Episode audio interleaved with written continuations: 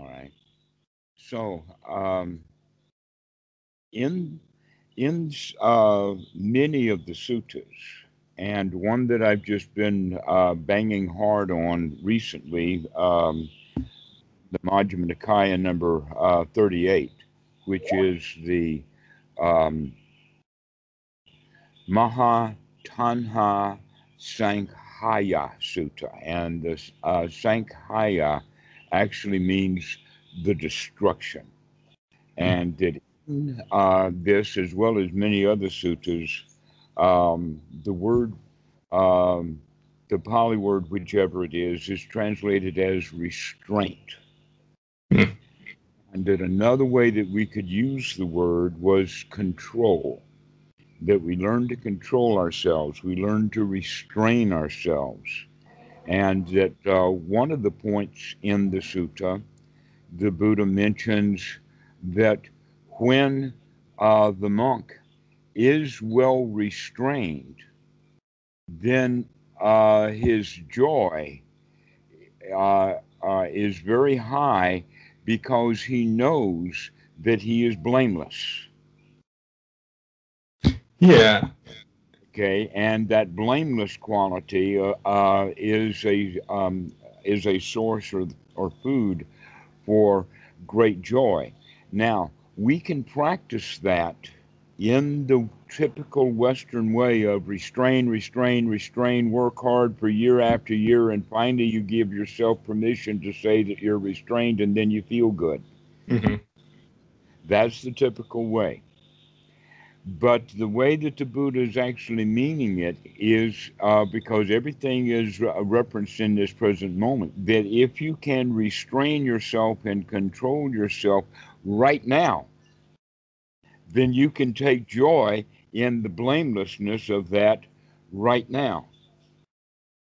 Yeah, exactly. Exactly. And so this is actually part of uh, right noble attitude. The right noble attitude is no matter how obstructed the mind gets, I can clean it out and come back to this present moment over and over again. And there's a um, joy that's built into that knowledge that I can control myself. Yeah, and like I guess the things that I described were like kind of the big level, like you know my interactions with other people, but like you're talking about inwardly, we can look and have restraint as well. Like you know maybe I'm feeling some self-loathing, I can choose to not engage with that self-loathing, um, Mhm. and you know cleanse my mind or like you know weed the garden, and feel that joy, that blameless joy. Yeah, like I'm glad I don't have to be hard on myself. Yeah, you don't have to. Yeah. hmm so, part of that restraint then requires wisdom. The wisdom is is to see the danger that we are restraining ourselves from.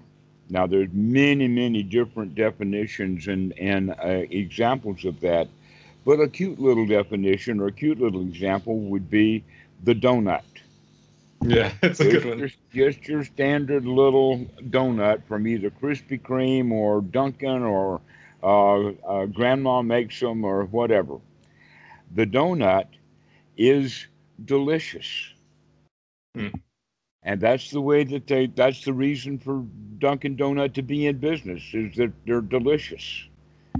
Krispy Kreme, they're delicious donuts. And that's what we see on the surface of everything. In fact, every manufactured product has a delicious quality to it.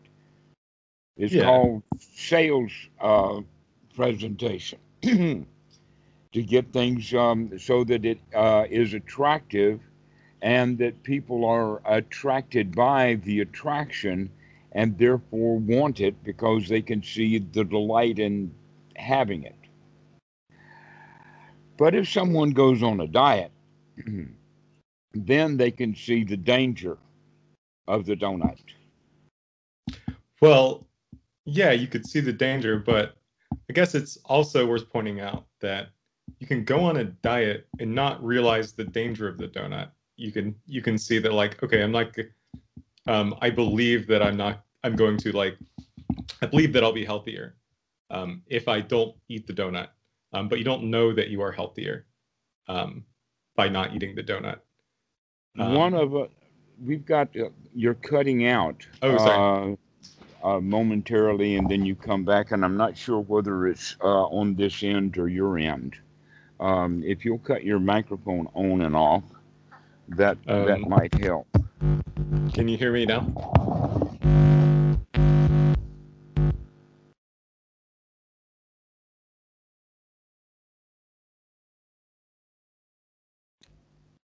Can you hear me now? Okay, now try it. Um, can you hear me now? Yes, I can hear you now.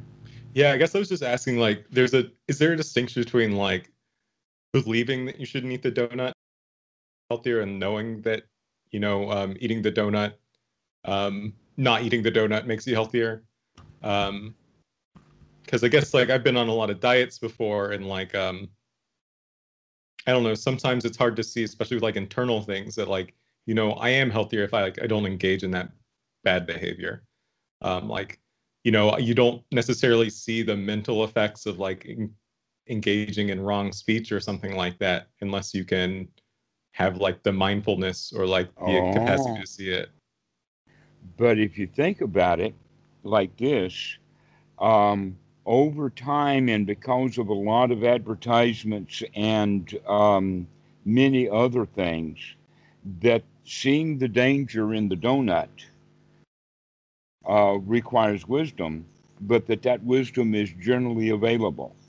hmm All right, but um, the uh, the wisdom of let us say harsh speech is more difficult to come by because the harsh speech when we're when we're angry and we're feeling powerful and we speak harshly to someone that uh, we don't see the danger in that. you feel righteous like it feels You good feel it feels Well- good it feels righteous and we don't recognize that it's uh, harmful and destructive yeah Okay. That the same thing is um, a, an example of that is I had a friend, a college professor, one time, uh, uh, and that his dog died. And that uh, in his rage, he threw, um, I, I think it was a jigger glass, one of these very heavy uh, uh, gla- uh, glass jiggers that's very heavy because there's a lot of glass in the bottom that's used for measuring alcohol. And he threw that through the window in his rage, hmm breaking the window. and this is Detroit in the middle of winter. yeah All right. So, had he, uh, but he felt good in the rage of throwing that cup or throwing that uh, uh, that glass through the window. hmm uh, because he couldn't see the danger in doing it. hmm After he threw the glass through the window, only then could he see the danger. That was a stupid move to bust, break out the window in the middle of wintertime. Yeah, but like he couldn't see the danger in that. Like he, I mean, he was, you know, feeling these very strong emotions. Uh, he wasn't like seeing the situation clearly. Can't see the situation clearly. Exactly. All right. So let us do it this way. Let us say that the definition of stupid, the word stupid, is is that we can uh, can see the danger at least up to a certain level. We can't see the full extent of the danger, but we can see the danger a little bit. But we do it anyway. Yeah. Okay.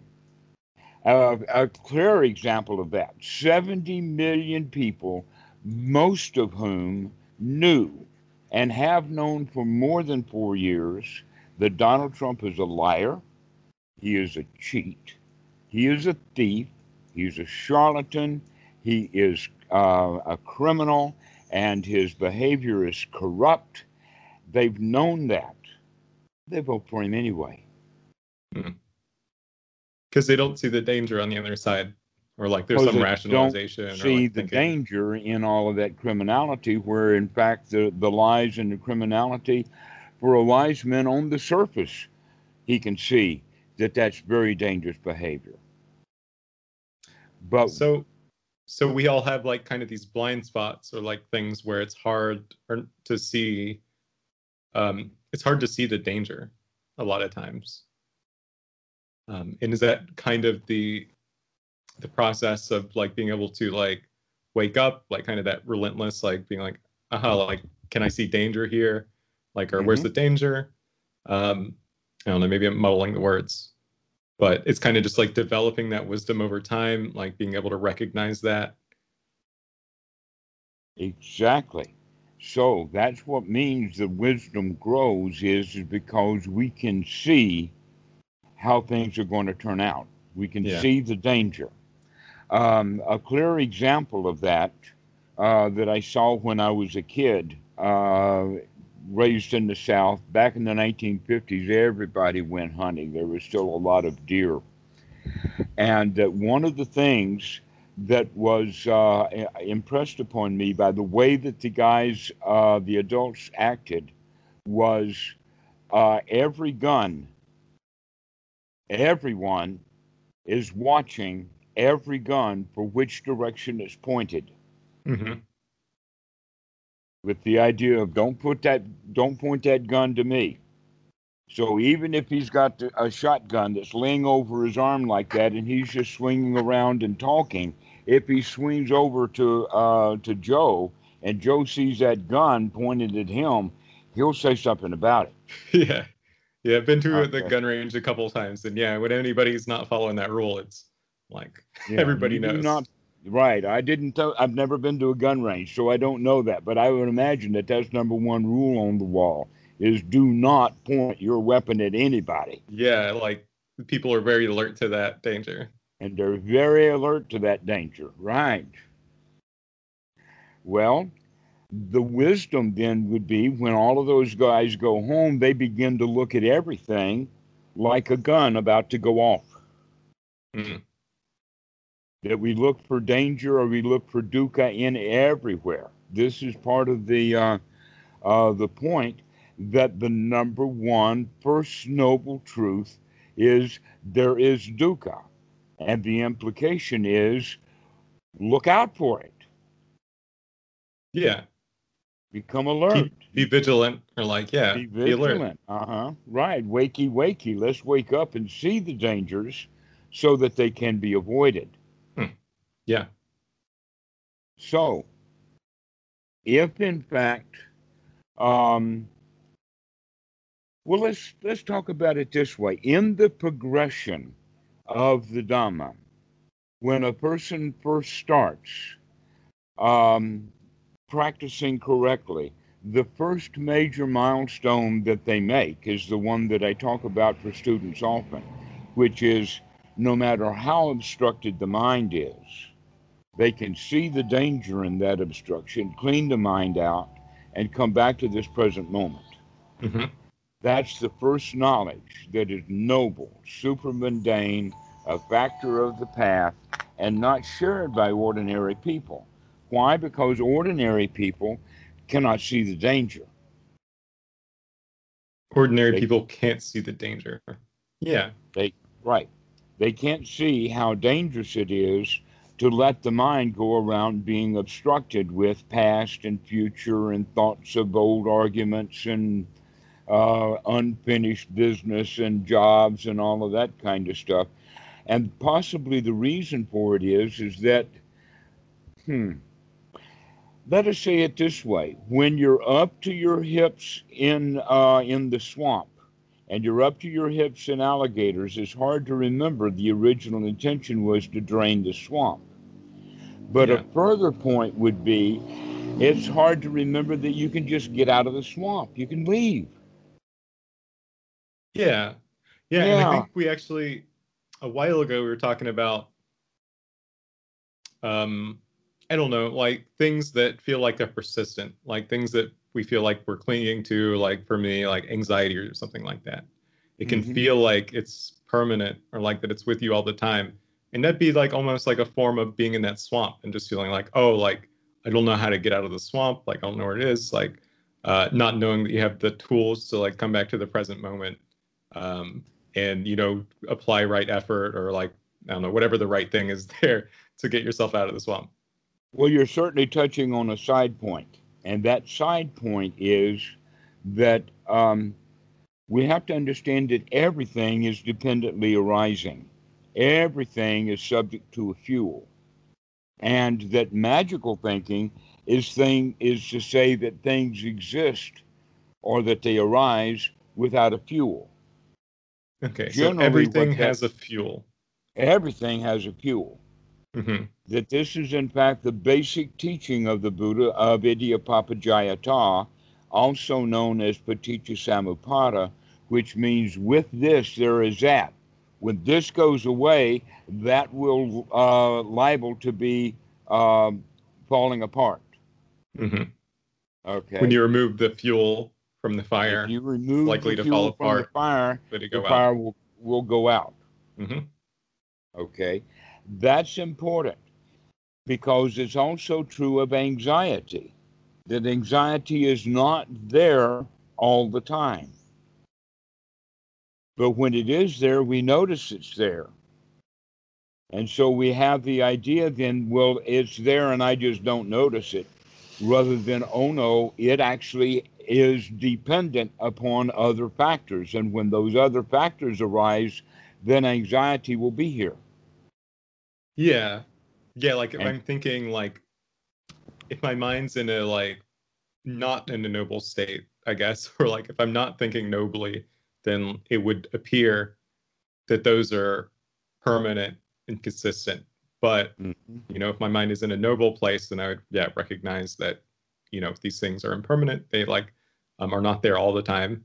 Like if you Not you know and perform your investigation, like you can see that there's you know places where Mhm. it doesn't exist or times when it doesn't exist.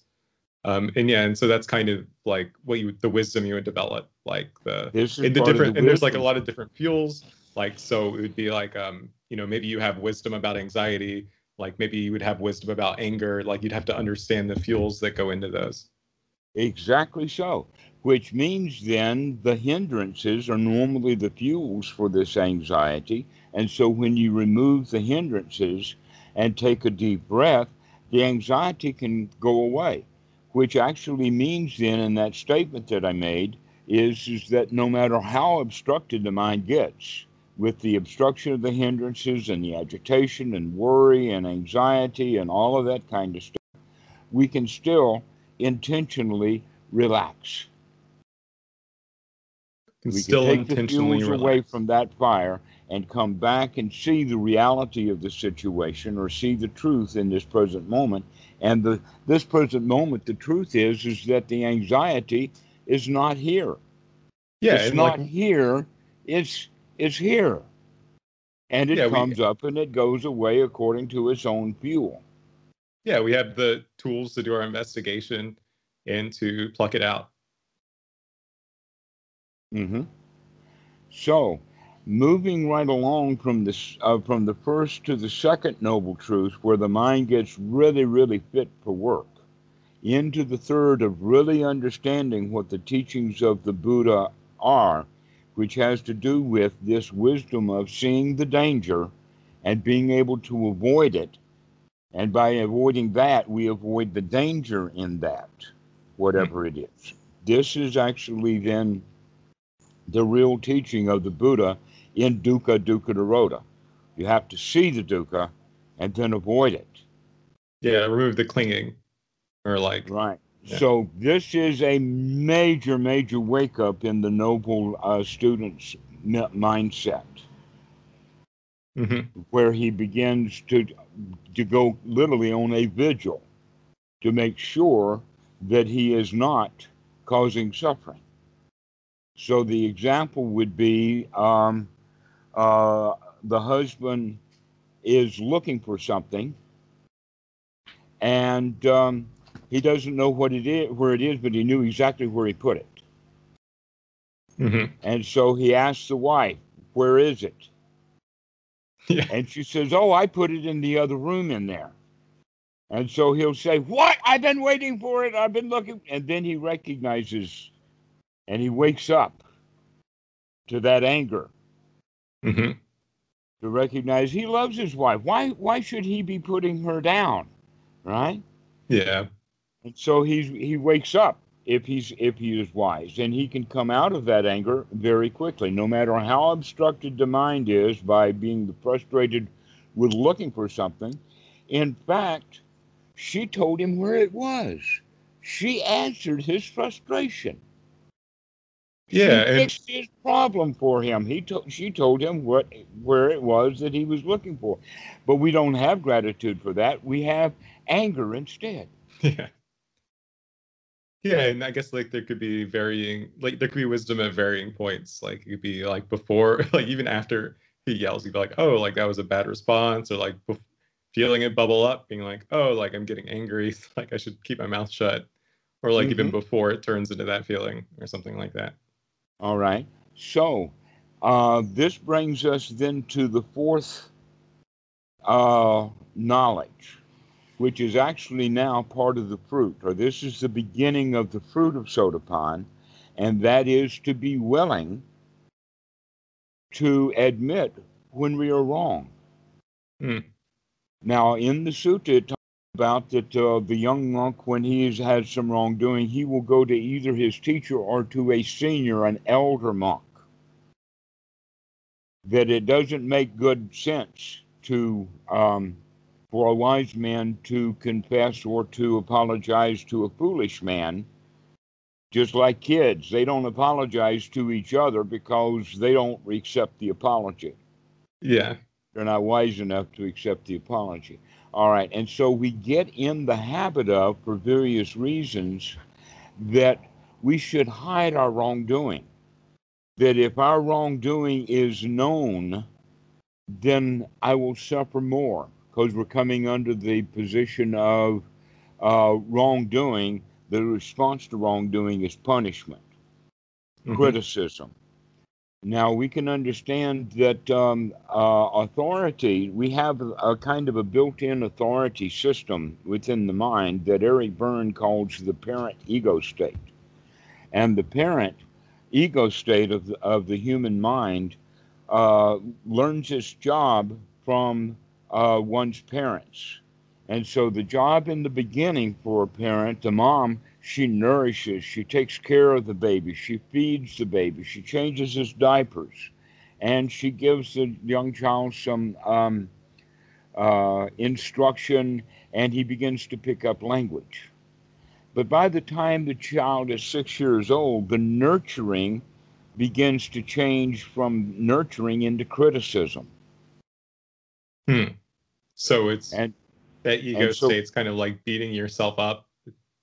hmm We take all of the rites, rules, rituals, ceremonies, uh, ways to do things, your oughts, your shoulds, your coulds, your woulds, and all of that, and put it into a certain frame of mind, which is the parent ego state. And then we are critical of ourselves for that. hmm And also because we're critical of ourselves, we're critical of others. And because we're critical of others, then when we do wrong, we are not only critical of ourselves, but we expect criticism from from other people.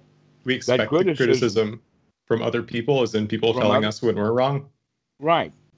Which can uh, which can be, I mean, criticism can get per- pretty heavy duty. You can be in handcuffs, you could go to the back of the jail, you can rot in prison. I mean, that's pretty well heavy duty criticism. Okay, so you're saying like there's kind of this parenting attitude or like this criticism that we're expecting externally, um, and we also do that to ourselves. We like And we I don't know do if I engage in if I eat that donut, then like I'm gonna be like, oh, I shouldn't eat that donut. Like that's Ah, I shouldn't have me. eaten that donut. Right after I've eaten it, now I shouldn't have eaten it. So those that's the criticism. Mhm. All right. So basically what we're getting to is the fact that we do not want to recognize our wrongdoing. We don't want to see that we've done wrong. oh yeah, of course, yeah, because the critic in but, the back of your why, mind. uh, That's a really interesting point. But why is it, of course, that we don't want to uh, uh, uh, let it be known when we screwed up? I mean, because we're gonna have this like other per like we're. I mean, criticism hurt. I mean, like it hurts your feelings. Like it makes you feel bad about yourself. Ah, but if we hide it, then we have the mentality I can get away with it. The very wanting to hide it is the mentality I can get away with it. Mhm. Which now means is that this is wrongdoing. It's been pointed out. Everyone assumes. I assume that this is wrongdoing, but I'm going to keep doing it anyway because I can get away with it and I see some benefit in it.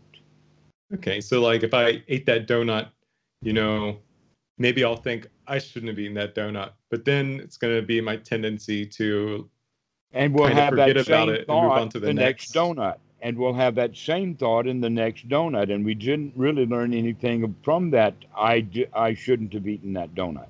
because we're just kind of ignoring the repercussions. We're ignoring the. I mean, yeah, we're trying to cut off that critic. Trying to escape from it. Yeah.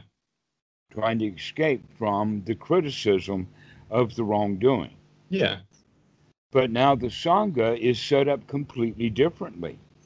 The Sangha is not there for criticizing young monks, It's there- to rehabilitate them.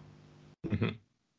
So, an example of that would be if a young monk uh, commits some, uh, let us say, heinous offense, whatever that means, the monks around him may know it, but they're not going to tell his family. Mm. This is not lay people's business because the lay people will be critical. In fact, mom may even go so far as to go to the wat, grab her son by the ear, and take him home and burn his robes yeah. because she has too much respect for the Sangha to allow her son to sully the Sangha by his bad behavior. And so she doesn't want to have the reputation in the community of her son being a bad monk. You see where Mhm. all of that is going, okay? So this is the part of the reason that the lay people are not informed by the Sangha when a monk has misbehaved. It's because this is a area for them to. because everyone comes to the temple uh, and ordains or comes and lives at the temple misbehaves. Yeah. I mean, it's Yeah. it's a place for you to like break out of that cycle of To Like rehabilitate, criticism and yeah. right? To rehabilitate. That's the whole idea. Um, It's like, if I uh, had a If you break a precept or something, it's more of like a learning opportunity. It's not a exactly, we learn by our mistakes. yeah. So, this fourth step then is the step where we are willing to admit our mistakes because it's only through our mistakes that we will grow. In other words, if I'm causing myself and other people suffering, but I don't want to see it as wrongdoing and I'm trying to hide it from myself and others, then that actually is dooming me to continue to do it. hmm The same thing is true, um, let us say, with the Catholic,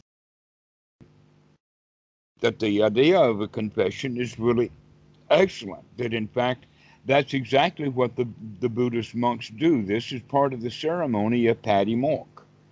Every month or every two weeks, depending upon uh, where they do it, um, either on the full moon or on both the full moon and the new moon, part of the ceremony is is that the, the senior monks will go around the Wat giving all the junior monks an opportunity to actually confess easily.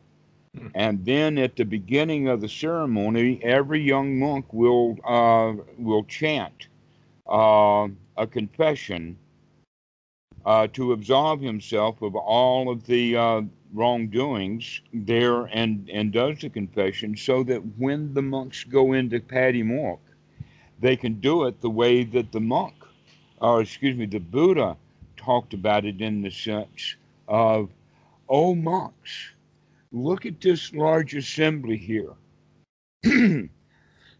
and all of this large assembly is free from wrongdoing. Yeah. And isn't that true? And all the monks look around and they agree, yeah, that we're getting over and we're absolving the whole Sangha of any wrongdoing. It's like kind of that blameless idea. So Like that they held, hold each other about. blameless Yeah. so that they can be friends. To see in the West wrongdoing, if you do wrong against me, now we're enemies. Yeah, it's it's strange because like I don't know, you hear about scandals occasionally or whatever, like in uh I don't know, um in a lot of the monasteries or whatever in the West and uh um it's always people are out for blood. it's like not a learning opportunity. It's like, oh, get that person removed from whatever they're doing. Um I know of several stories like that. One of them is Buddhist, and the other one is uh, Gurdjieff's story. Um, uh, in in the Buddhist uh, story, um, the young monk uh, is caught and taken to the old master, uh, and all of the monks are outraged that this kid has done this, that, and the other thing, and uh, um, when they bring him, the the head monk says, "Oh, all right. Well, you, the one who's being accused, you come down and you sit beside me here, and you stay here. You stay beside me." mhm. Okay. What that happened was is that all the accusers then became jealous. Why should the the abbot put this guy beside him and ignore them when they brought him here because of his wrongdoing? Yeah. And then the abbot says, Well, look at how you're feeling right now. True. Yeah. Yeah, look at how you're feeling because your feeling here is now um, uh, as much of the wrongdoing as, you know, dragging him up for, for court is just as wrong as the wrongdoing in the first place. Yeah, they're acting in that like parental role or like that criticism. Right. They've exactly, exactly. They've taken Not on friend criticism. anyway. Yeah. They're not being friendly with him. Okay. The other example, which is actually kind of humorous, this comes out of uh, the Tales of Gurdjieff. Back in the 1920s, he had a huge, huge mansion uh, outside of Paris, and it was sort of a, uh training institute like this. Uh, and um, many examples. It's really a fun uh, story. Uh, one was is that Gurdjieff, with one of the merchants in town, one of the restaurateurs, he got a job at this restaurant waiting tables hmm and that the restaurateur um, abided by the regulations of uh, uh, Gurdjieff. And the, the regulation was is that on every day, a new one of my students will come to do the waiting of the tables. So that it winds up that six or seven people then will only have to work once a week and that they share the salary among them. Isn't that brilliant? yeah. And I don't know of any place that allows that kind of thing, where people only have to work once a week. That'd be pretty handy. Yeah. And they get sufficient. Um, mostly our salaries are squandered. So this this idea then um, that Gurdjieff had, he had a guy that was foul mouthed, obnoxious, hard to deal with. No one liked him. And so they got up a delegation to go to Gurdjieff to say, Why do you have this guy here? And Gurdjieff's answer was, Look at what you guys are doing. That's why he's here. He is here. I, I keep him here simply because he's an irritant to you yeah. for your own spiritual growth, for your own spiritual journey. So, this is in fact now the fourth knowledge. The fourth knowledge is, is that we have the, the knowledge that is supramundane, a factor of the path, and certainly not held by ordinary people, that we are quite willing to apologize. We're quite willing to see that we've done wrong and that we can learn from that. That in fact, that's what scientific investigation, scientific experimentation is all about, is so we can learn from our mistakes. And that's because you would know that, like, um, you know, not being able to deal with the mistakes, not being able to see the results of whatever you've done, kind of clouds, like, prevents you from taking the right action in the future or like taking the right step forward in the future. Exactly, exactly. If we confess with the idea that I'm getting this literally off my chest because I can feel the weight of it on my chest, and what a relief it is to get this stuff off my chest, that I back into uh, a community within the commune. I'm back in harmony again, and that that feels so much better than, um, for instance, back to the, the, the, point where the guy uh, was angry at his wife because she moved something, and then he, she told him where it was. If, if he is grateful for her, then he's back in community again. But if he harbors, oh, look how hard I had to look for that thing, then he's going to be separate and pulled apart. Our feelings yeah. separate from others. Yeah, like you know, find fights in other places, you know, where there isn't any need for it, just because mm-hmm. I don't know, he lost his keys earlier. And so the basic idea then is for rehabilitation mm-hmm. rather than punishment. Yeah. Uh, now, that means that now we're eager to see our wrongdoing because seeing the wrongdoing eager is the same thing as see, being eager to see dukkha. We can see it. Only when we see it can, is there an escape. If we cannot see the danger, then we will not see the escape. All we will see is the um, gratification. In other words, we can see the, the good part about it, but we can't see the uh, the downside. Everything has an upside and a downside, and then so a lot of what uh, uh, you could say that another way of looking at the Buddha's teaching of dukkha, dukkha nirodha, is uh, is to say that basically uh, Buddhism is a cost benefit analysis. Hmm. What is the cost? What is the dukkha? And what is the benefit? And generally, the cost is higher than the benefit, and therefore, let's not do that. Yeah, and it, so we restrain ourselves. We learn to control ourselves. We learn to, yeah. Okay, yeah. We learn to restrain ourselves. We learn to like be able to see um see the consequences of our actions. Like um, I don't know, the bad thought patterns, I don't know, the way we talk, all these different things. So that mm-hmm. we can do better the next time. Or right now. Right now. Oh, right now. Yeah, You're right. right now. We can come out of it right now and we will make a mental note to be on guard for that the next time it comes up. Yeah, is that like inner critic that we have? Um, I feel like with with certain emotions, you get close to them, like you try to observe them, you try to investigate. Um, it can be painful, and you shirk away. Um, is that kind of that critic? Is that the avoidance of like understanding the impact or like the effects of what's going on like yes i would say that sometimes pain avoidance and what we do to avoid pain because we do it unwisely we wind up in more pain mm-hmm.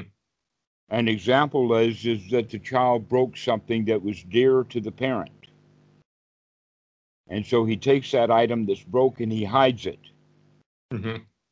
thinking that if he was caught with it now if he'd taken the item to his mom and said, Mom, I'm really sorry. I didn't mean to break this.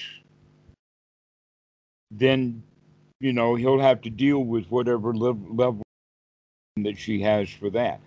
But if he hides it, and now she goes searching for it and looking for it and is getting more and more frustrated because it's dear to her and she's fine and she looks and looks and looks. And finally she finds it where he's hidden it. Now she's going to be furious Mm-hmm.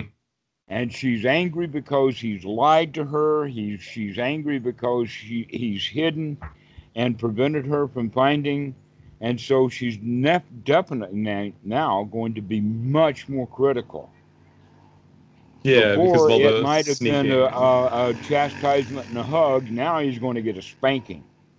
Yeah, and so it's like there's a lack of honesty there, or like it it's better to be honest with yourself and I guess with other people as well. Um, I don't know to avoid that hiding, to avoid, um, you know, avoid it like to be able to see uh-huh. things as they actually are, as opposed to like you know a mental fabrication or. Well, I would say that most lies, most lying, is done for pain avoidance. In other words, uh, it's the avoidance of getting, getting caught for wrongdoing. And so instead of confessing it and getting over it and getting rehabilitated, now we go deeper into it. Now, not only have you done wrong, but now we're into a cover up. Yeah, we had like layers of delusion and being like, oh, well, like I lied because of that. This, this other thing's important and I need to like uphold that thing or whatever. Like it's just like a, mm-hmm. and like layers of complication. And sometimes that cover up requires lie after lie after lie after lie. Yeah, and so keep... there's almost no end to it. Yeah. All in the case of uh, the little boy avoiding fessing up and say, I accidentally broke your piece of jewelry or your uh, china figurine or whatever it was, that we can confess I did wrong. Mm-hmm. I broke it.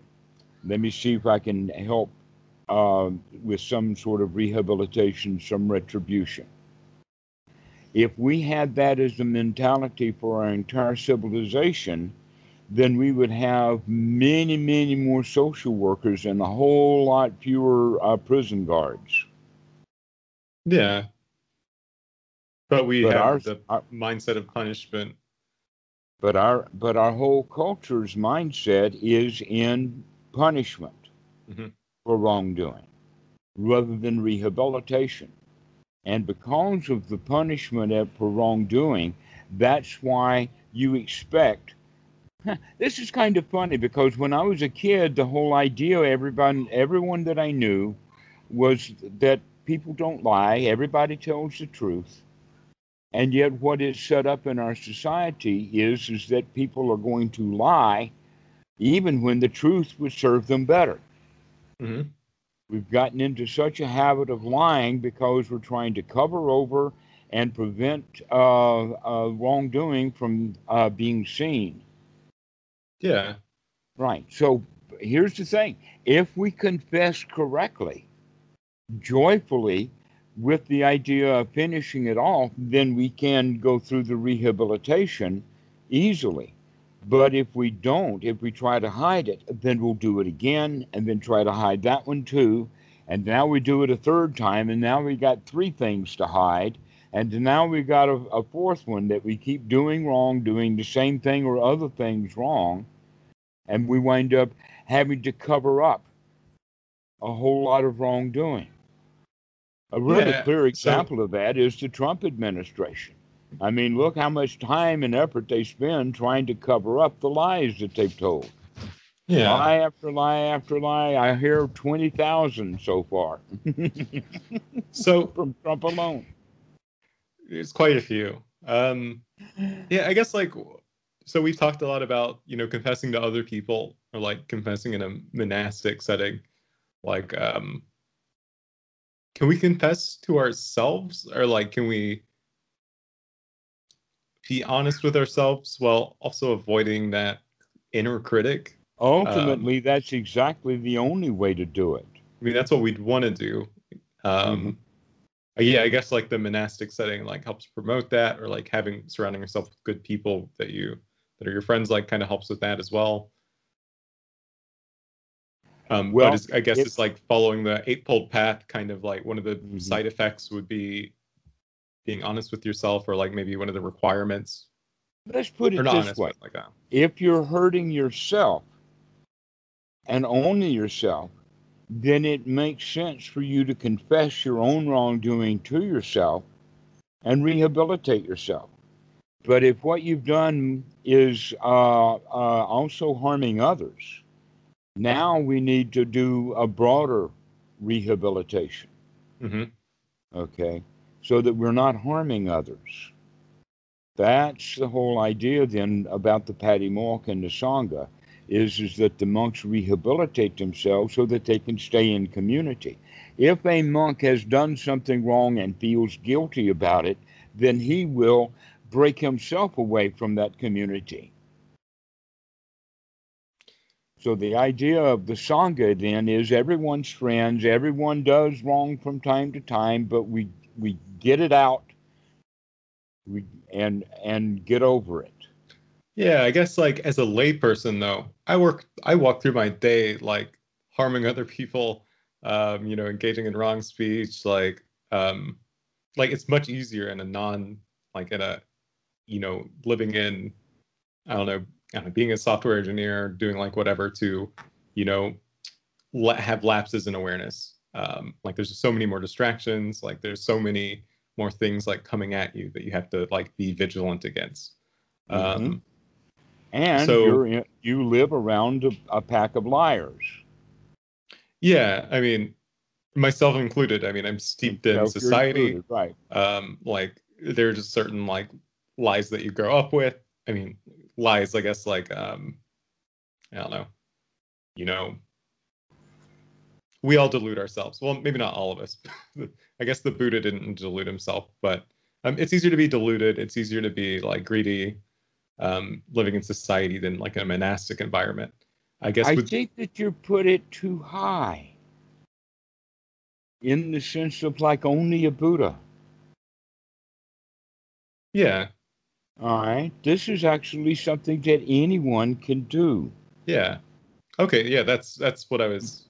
So anybody living, can a- do this. living a noble life is something that many people can do. so it's not but it's- limited to mo- uh, like monks person, or right? like There's not that a the layperson could, you know, lead a noble life as well. Mhm. Okay, that's what I've been worried about. Like, I don't know. Yes, I, I was hoping the culmination would be like, oh yeah, you have to be a monk to like, you know, No, but it really does help to be around sure. nobles. Yeah. It rubs off. Just your conversations with me has had a rubbing off effect. Yeah. All right. So, uh, but uh, being around Bhikkhu Buddhadasa and being around Achan Po, things rubbed off. Hmm. I use the word rubbing off, I, I, but it, you're um, you're in an atmosphere, or you're in a. Um, let us say that a fish in a creek or a fish in a pond will respond to the quality of the water that he's in. mhm. If if that fish is actually in a sewer, then he's going to die. And a lot of rivers have been turned into sewers. We know because of all the dead fish floating, right? Mhm. yeah, All right. But there is also water that is conducive to the good health of fish.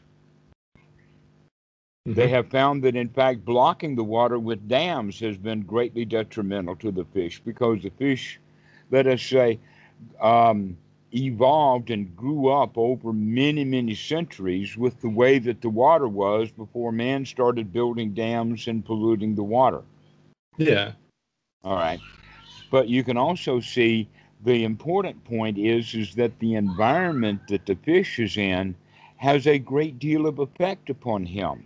Mhm.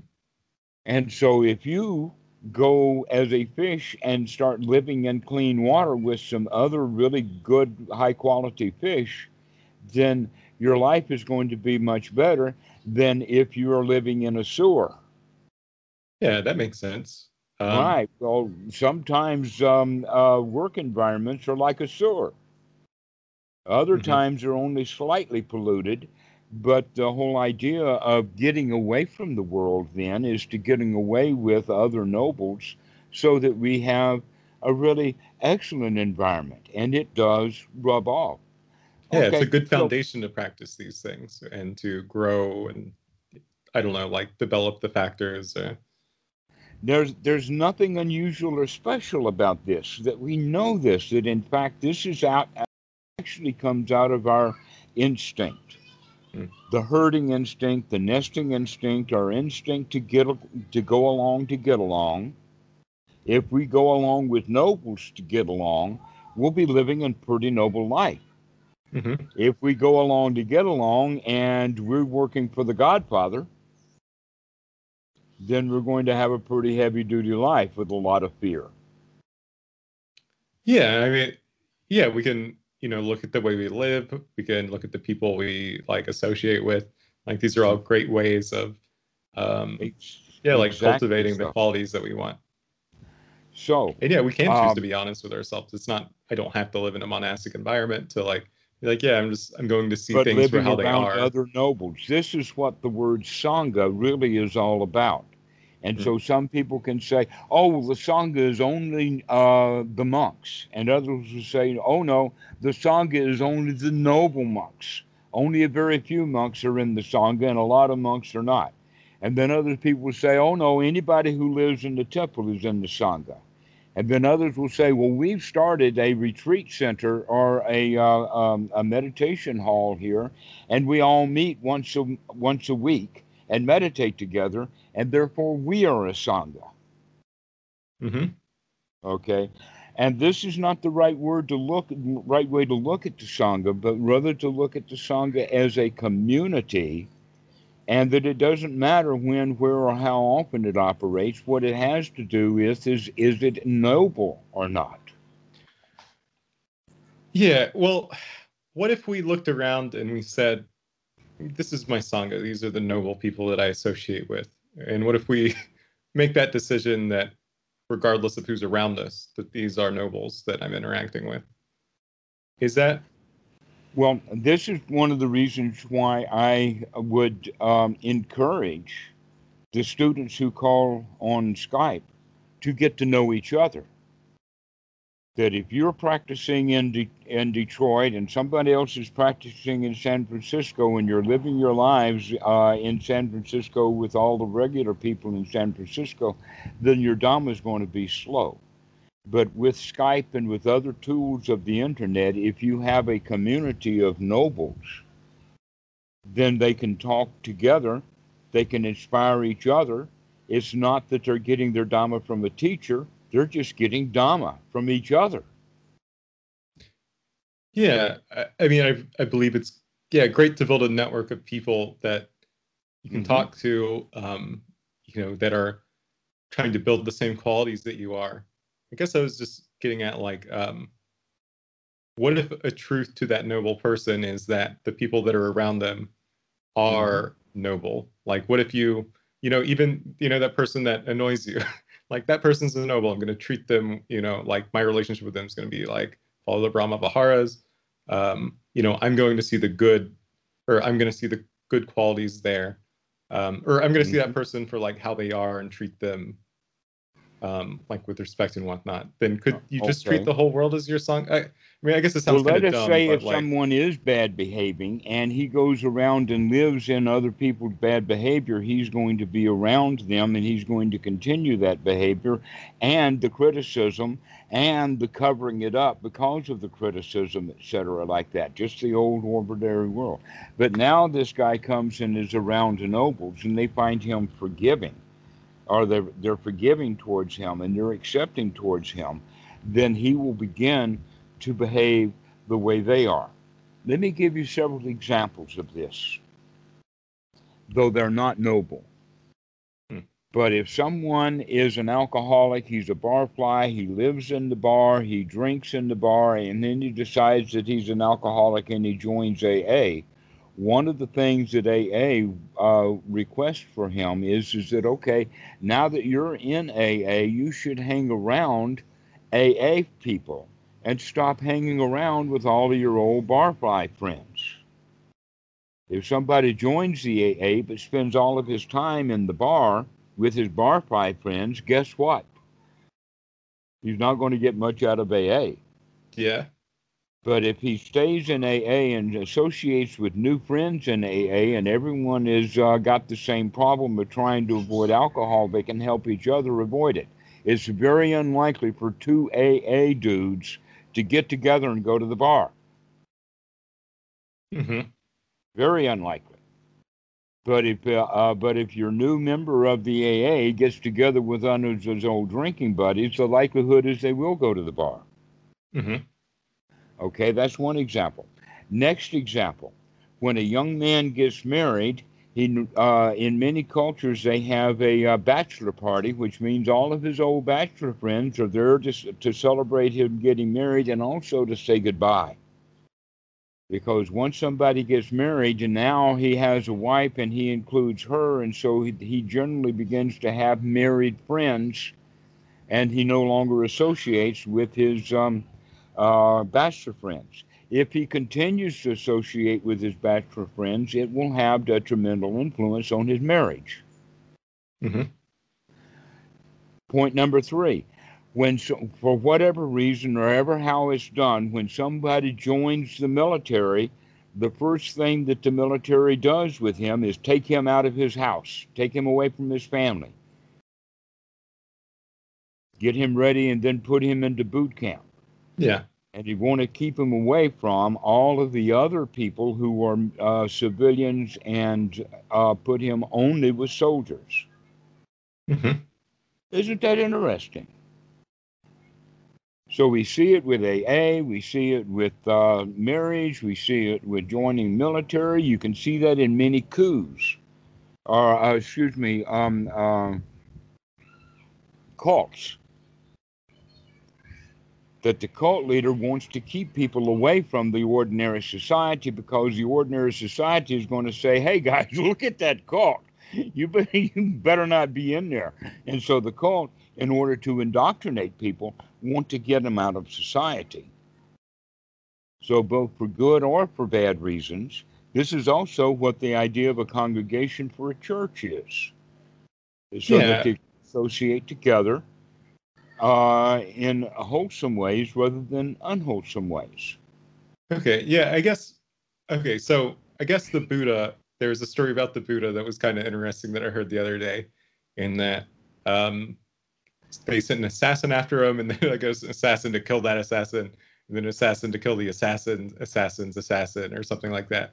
Um, and then the the Buddha was like, oh, like uh, was able to um, convey to him them like the I don't know something that like let them awaken on the spot or whatever, and then mm-hmm. they kind of became a part of the fold. Um, you know, the Buddha didn't decide not to associate with them because they were sent there to kill him. Um, it seems like oh, you're talking you know, they were the almost, story of Angulimala. Yeah, it seems like they were almost able to like be noble because of their presence. And because so what I'm saying is like the presence of nobles, people tend to become more noble.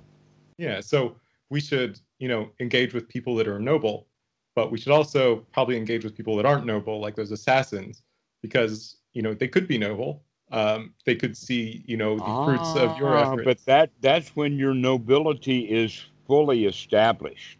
Mm, yeah, that's true. All right. But in the process of establishment of nobility, it is better to solidify that nobility in the presence of others. Yeah, I agree. I mean, yeah, that, that makes a lot of sense practically. Like, I, I get that it makes a lot of sense practically. Mm-hmm. Um, but the and end result, we would hope can to survive in sewage for a little while. Yeah, it just it seemed a little. I mean, it seems intuitive and it makes sense. Like Thanissaro Bhikkhu like talks about this. You know, surround yourself with people uh, that are good or like that are noble. Um, but um, it seems like there's another element of like you know the people around you can be noble as well. Like you can be a font of like um, goodwill to those around you um, mm-hmm. that i mm-hmm. shouldn't like exclude people in my life. I mean like I, there are certainly obvious examples. Like if you're an alcoholic um, then yeah you wouldn't want to associate with people that drink alcohol. Like i am currently like not enlightened or whatever so it would make sense that i wouldn't want to you know engage with people that trigger certain bad behaviors in me. Okay all right, well, let's use that as an example then. Let us say that the idea is to walk into the bar and proselytize against alcohol. That's yeah. going to be pretty tough. The barkeeper, the owner of the bar, they've got uh, uh, some pretty heavy investment in the in selling alcohol in the bar, and also the people who are in the bar already. So proselytizing against alcohol may not, in fact, be the best thing to do in a bar. No, but you could go to the okay. bar with your friend, not engage in drinking. Okay, but you can occasionally go into the bar to, for some other reason, perhaps to go rescue a friend who is drunk in the back of the bar and take him out of the bar. Mm-hmm. Yeah, you can take more Okay. people out of the bar with you than you went in with. Exactly. That's the, the point now. Let's take that to an ordinary conversation. Let us say that for whatever reason, uh, daddy watches a particular news program every day, and every day he gets angry hmm because of the news program. He may be watching Fox and listen to what Fox says and getting angry at what they're talking about, or he can watch Fox and get angry at Fox because of what they're saying. But in either case, dad gets angry. Now, how is Junior going to handle dad depends upon his own level of nobility. That we can go and try to cheer dad up, but then dad uh, turns his anger from the television to his son, and the son kind of slinks off hmm because he's not ready to handle nobility. His uh, joy is not good enough or big enough yet. But Mhm. after he's well practiced, he goes back and he talks to dad, and dad's very angry about the television. And you can, uh, with enough joy, you can begin to wear down his anger, asking him questions and get dad to settle down hmm but you have to have that um, i say it like this this is what we're talking about is mudita and that you have to have enough joy because his anger is huge. And hmm every day he gets angry and it's a huge anger. Anger about politics or anger about this and that and the other thing. So that means that you have to have enough joy to overwhelm his anger. Which Mhm. means that we don't do our joy with a teaspoon. We have to have a shovel hmm which means that we need to find a and the better, easier place to get that is by being around the nobles. If that young noble boy is only at home and is always around his dad, who is always angry about the TV, it's going to be very difficult for him to have enough joy. Not impossible. But if the boy spends a lot of time with nobles who spend their time in joy and talking about the Dhamma and the delights of the Dhamma, then that will help replenish or get his supply of joy so that then he can handle his dad. All right. Now you can say at that higher level, when the Buddha's got un, unremitting joy, then he can handle even Angulimala the assassin. Yeah. Yeah, that makes sense. Um, I guess I was just pushing back or like having this discussion because it feels a little incongruent or like with the attitude that we want to cultivate to be like, I'm gonna, you know, um, I, I guess we do want to be vigilant, you know, like we want to um, be on guard for things that um, I, I don't know, for like uh for dukkha, um, pluck it out when it's there. Um but like the the attitude that we're going to cultivate is that like we can do it. Like that you know we could you know an assassin comes to us like or whatever and like we're able to convince them that like oh like there's a better way or something like that. Um Mhm. but yeah it is a process. You know you won't have unremitting joy. Um you know maybe when you're starting out i don't know maybe you do maybe you're natural or something like that. But realistically speaking you know you don't want to be an alcoholic and walk into a bar. All right. So now we can begin to sum this up in the sense of why then did the Buddha start the Sangha at all? For several reasons. One is so that nobles could associate with nobles and help each other along the path. Mhm. But another reason to start the Sangha is to give an organization like quality or an object that people could see so that they could know when they got, let us say, they got inspired to practice the Dhamma, that there was in fact an organization that they could join so that they could change their lifestyle completely Mhm. and be among friends. and live among friends and talk among friends and live a life of friendly. This is also, you've heard in many cases, the Buddha is very big on friendship. So basically, what we could say is the Sangha then can be defined as noble friends. The Sangha mm-hmm. that I live in is because I'm collecting nobles around me. And so this is the way that we want to look. Uh, and that in Thailand, that noble Sangha is pervasive. There is a Wat in every village. There, I don't know how many Wats there are. I've heard that there, ha- there are about 20,000 Wats that don't even have any monks in them. But most of the Wats do have monks. Hmm. They've been abandoned, some of them have been abandoned over time. Uh, but the, the, number of Wats that um, are in use is in the literally maybe 30, 40,000 Wats are currently in use in Thailand. And they serve that noble purpose. But in the West, other than with other religions like Christianity having churches and whatnot, uh, the the Buddhist, we don't have a community yet. Mm-hmm. That in fact, what we generally have are Dharma teachers who are competing with each other. Mm-hmm. Oh, I'm a better teacher than he is. Come give me your donation, or come by my retreat. And so uh, the advertisement does not advertise synergy and wholeness, it advertises aspects that are still part of or, ordinary society. Possibly the, the, the funniest one is when some well known Dharma teacher will try to get out the vote. Yeah. I think that that's just so ridiculous. I mean, if you're going to learn to leave the world, then let's leave it. Let's not go back and vote and then leave. That if you if you can see with wisdom that both parties have their problems and that neither one of them are worth actually voting for, then we don't vote. Ooh, that's an interesting question because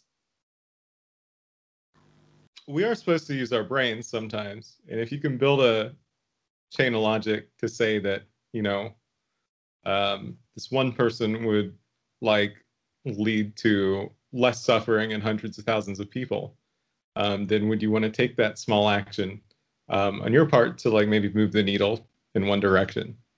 Um, and so it would make sense to engage your the people that listen to you to like I don't know maybe explain that reasoning so that they can help move the needle as well.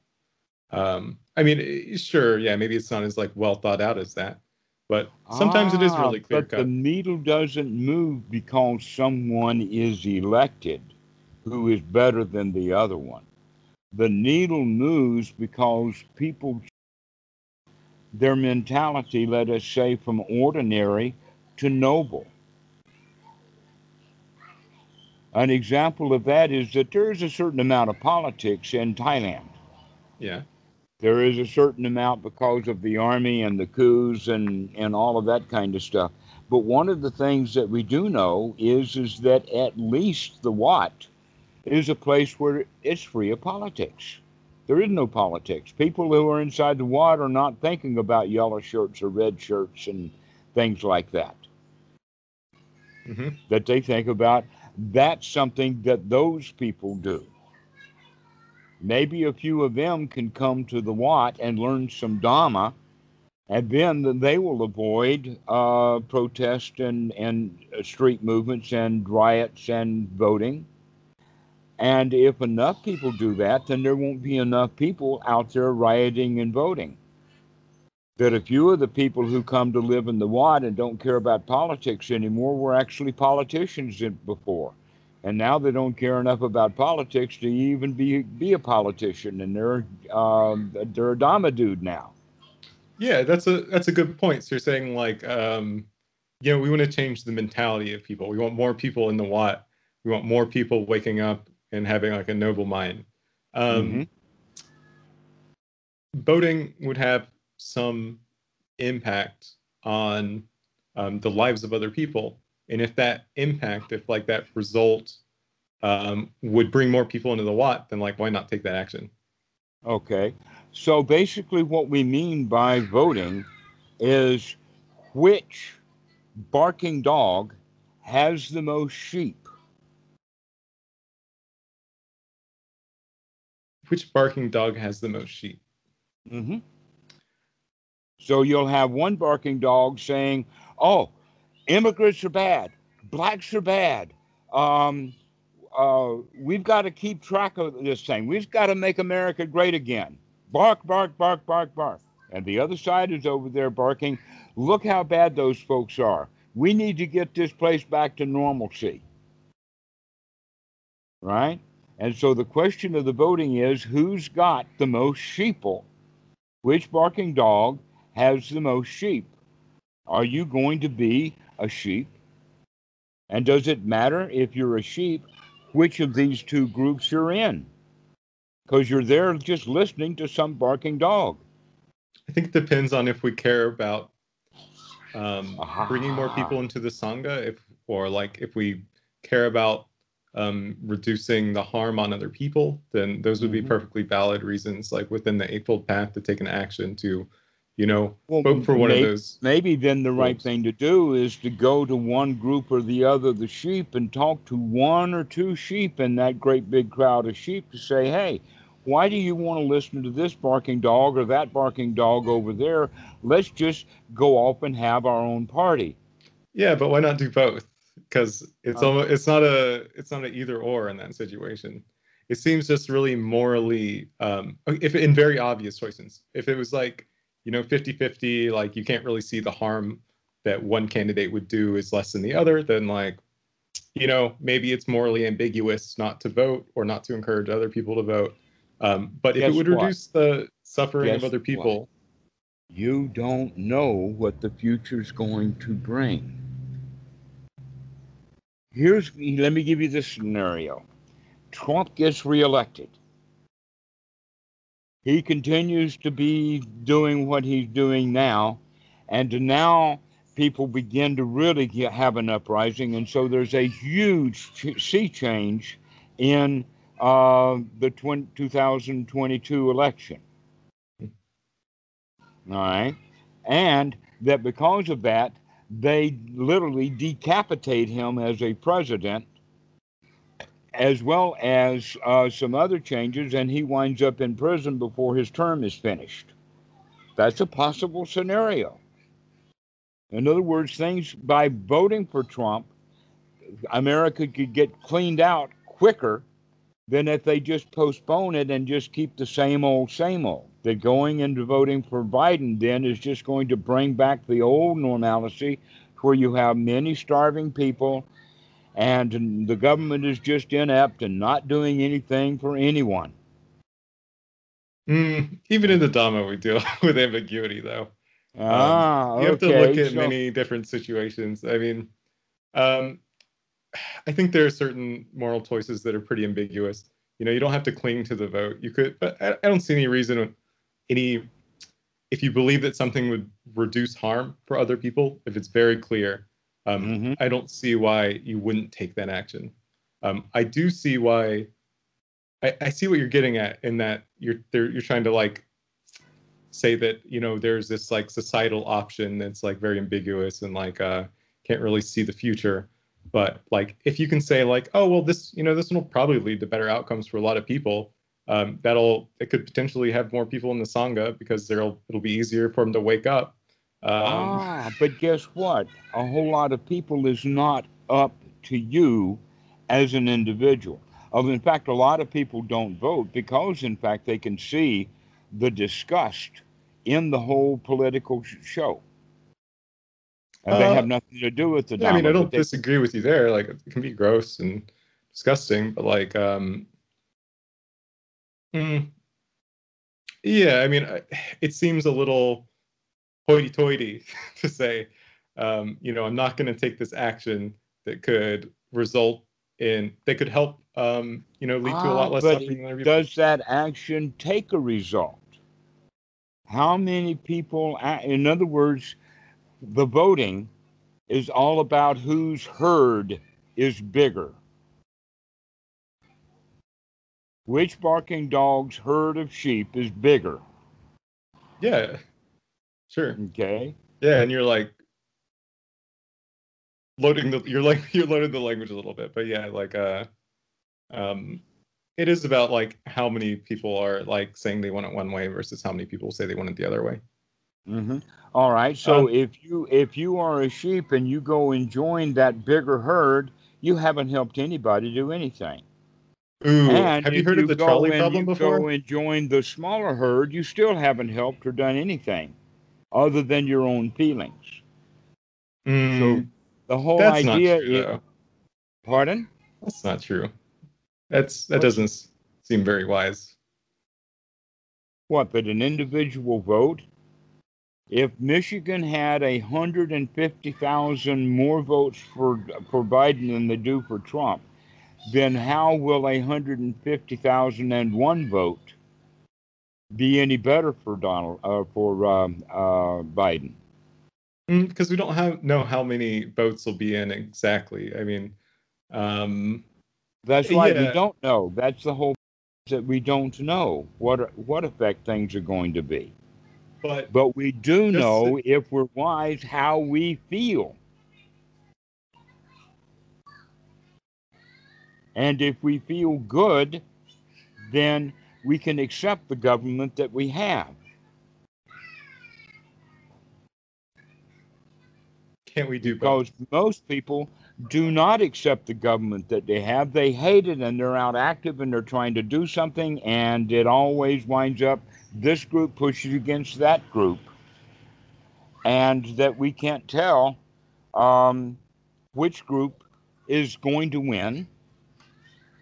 We don't know those things.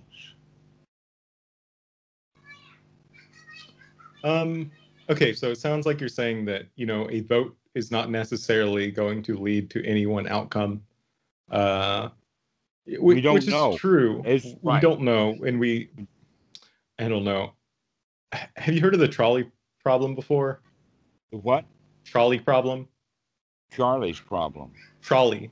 So like you have I don't know there's there's a train coming and like you can pull the lever and either like on one track there's a thousand people that die and on another track there's like 10 people that die. Mhm. Like do you pull the lever or not? Like uh, no, you just you choose not to pull the I lever. didn't you set just that up. I don't Okay, have so to you would pull any of the let more people die than the Well, let us say it this way: the guys who made the trolley caused that problem, not the guy who throws levers.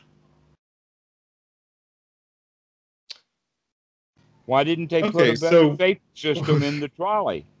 I mean yeah it's just a thought And what experiment. about the guy who's? Uh, I, I hear that there's two ways of doing it. One is is that uh, the people who are going to die are uh, tied to the trolley tracks. Well, didn't the guy who tied them to the trolley tracks isn't he more uh, guilty than the guy who did or didn't pull on the lever? Yeah, so it's not it's not moral to save lives. Um, it's not moral to wrestle in the mud with a pig.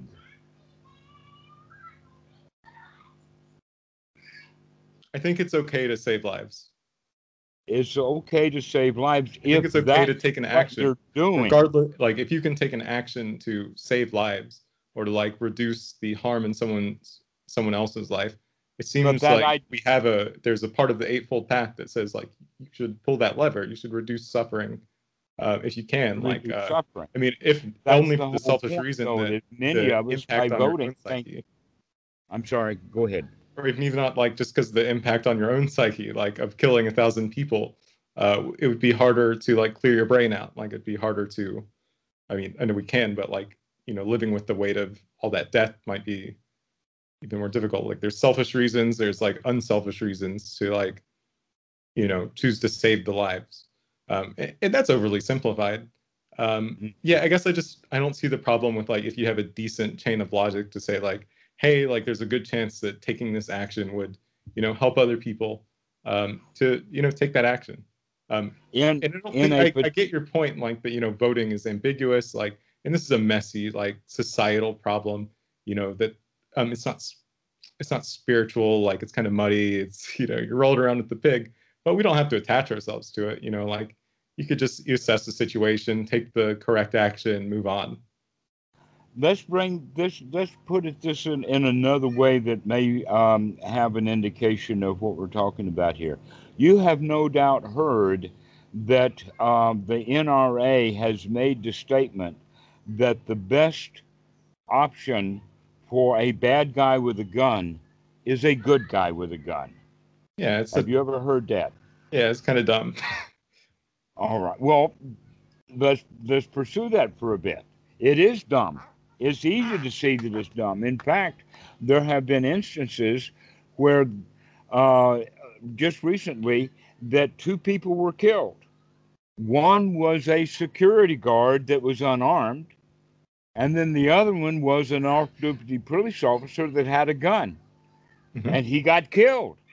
He got killed because he got involved. He went in there to vote against this uh, uh, criminal that was shooting him up. Mm-hmm. Okay. And it didn't work. He got killed too. So a good guy with a gun is not the right idea uh, solution for a bad guy with a gun. The yeah. right solution would be a bad guy without a gun. Yeah. Or, or without the means to hurt a lot of people. Sure. Okay. So um, this whole idea then of um, being armed with the vote uh, is nebulous. There's another way of looking at it. Um, let us say 70 million people got this idea that they don't have to vote. And let's say that they were all Biden voters. And 70 of us decided this time we're not going to vote at the polls, we're going to vote with our feet. And all of a sudden, Thailand now has 70 million new residents because they all moved to Thailand. They moved out of the United States. That would be quite a thing for Thailand to have to, uh, to deal with is their population doubling immediately. But the point of it is, is that the politics in the United States would completely fall apart. Yeah. It just fall apart completely.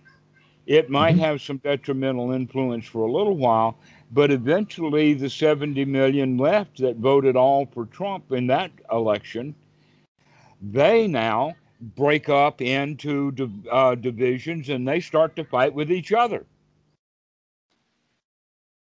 That basically always the wisdom is is to get out of the fight.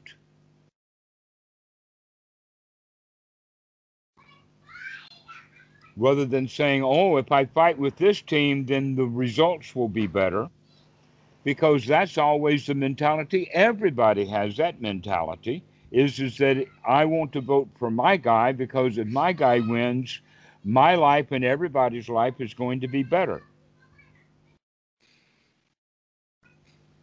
Hmm. I mean, okay, so you're saying we're equating voting to fighting. Isn't um, it? I don't strictly disagree because if you get down to it, a lot of things are violence. A lot of things are, you know, imposing your will on another person. Mm-hmm. Um, That's what a government's for, isn't it? I agree, but I, I mean, I see we're getting. It just is I, not I imposing its will on like, the right people. It's the wealthy now with the government is imposing their will on the poor but a, uh, a better government would have um, opposing their will on the rich people taking their money and giving it to the poor. So a Robin Hood kind of government is better than a uh, capitalist government. That socialistic governments are better than capitalistic governments.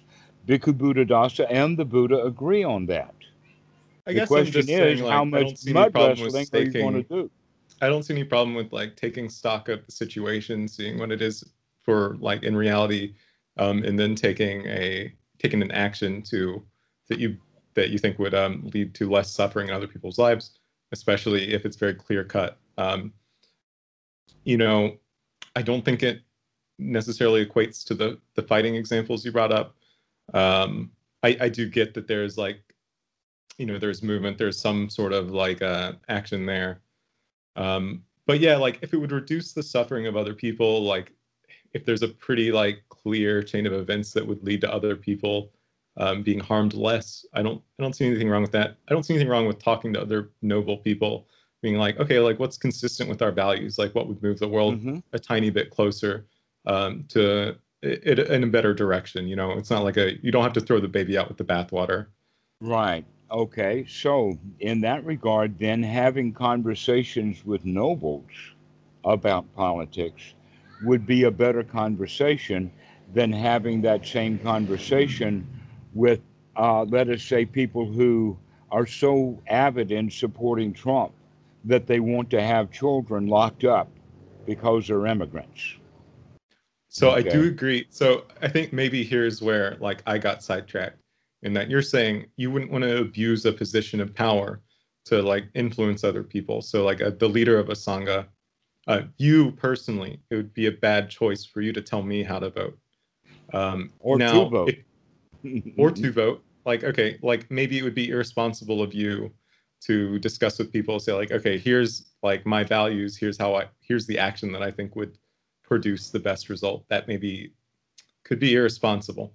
In a situation with your peers, might not be a little more ambiguous there. Um, and you may feel more comfortable like making your case that, you know, taking this action, you know, pulling pulling the lever on the trolley problem, you know, to save people's lives. Um, you could be more comfortable that that those other people would have the tools to like kind of grapple with those topics. Um, or do you disagree with that? Um, the trolley problem, uh, which is actually a setup, it's a um, it's a situation that doesn't exist very few people go around pulling levers like that uh, in in that trolley problem as an um, an exercise in morality. Uh, but basically, the no, what I know of the trolley problem is is that it is basically a choice between something really terrible and something even worse than that. Sure. And yeah. that if you take an action, the really, really terrible thing will happen. But if you do take an action, you you will save it from very terrible, but you're actually now intentionally causing the less terrible thing to happen. Yeah. How are you going to feel about that? Uh, about the less terrible thing happening? About te- about you causing the terrible, the less terrible, but the terrible thing to happen. Uh, to where the more terrible thing that happened would be uh, none of your business.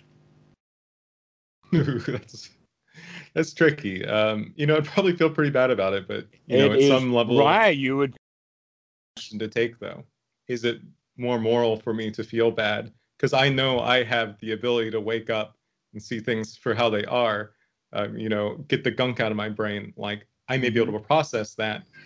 Um, and you know help save other people, like reduce the suffering in other people's lives. Um, uh-huh.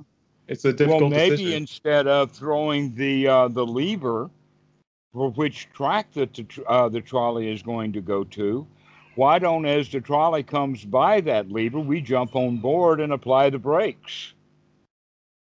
Um, yeah, I mean it's a simplistic so scenario. Okay, um, yeah, yeah, it's just trying to highlight like a choice where yeah, something bad would happen, and then maybe something less bad or like nothing bad would happen. Mm-hmm. Um, and it's just trying to highlight that you know maybe there's an action that we can take that would cause less suffering. Um, and so that's kind of what I was trying to point out. Like, is it okay to like engage in the world when it would cause like you know less suffering to happen? You know, maybe engaging in violence directly. That's a very obvious like you know now we're back to the good guy with a gun yeah, good guy with a gun. Um, you know, voting, I don't think is on the same tier. Like intuitively, I don't think it's on the same tier as like um, enacting, you know, like physical violence. In other um, words, um, the uh, the good guy with the gun who goes into it, he's like the only good guy with the gun. You don't have 10 million good guys with guns after that one bad guy. Is it okay for you to throw a rope to somebody that's drowning? Oh, absolutely. Okay. Oh, absolutely. That's, That's violence. yes, but when there are uh, 75 million people out there drowning, that's overwhelming. Maybe what the, in that regard that you can just save one. And then out of his gratitude, he saves two more. And then out of their gratitude, each one of them saves two. And pretty soon we can get up to 75, 65 million. That's what the Dhamma is all about. Is let's not try to save 70 million people. Let's just save one. Hmm. Yeah, but why not do both? I don't know. Like, I just don't see any problem with saving people in the trolley problem. Like, you know, if I if I was like Oh, but awake, let's go back then to the, sev- the to the 10 million guys with good guys with guns after the one guy uh, with uh, the bad guy with a gun. All right. If, and that's the case, then how much better is 10 million and one good guys with a gun? How much better is 10 million in one good guys with a gun? Over 10 million good guys with a gun. I don't see how it's comparable. All right. Here's the way there are many people uh, in this past election who were not just going to vote, but were out canvassing. They were out um, advertising. They were putting their money in. They were sending money, and the money that they sent in got into uh, television ads. Mhm. And so you can call these people political activists hmm and they they were there by the millions on both sides. hmm Okay, so let's just say 10 million again, 10 million activists, all Mhm. of them for Trump or all of them for uh, Biden. Is 10 million and one activist going to be enough to throw the uh,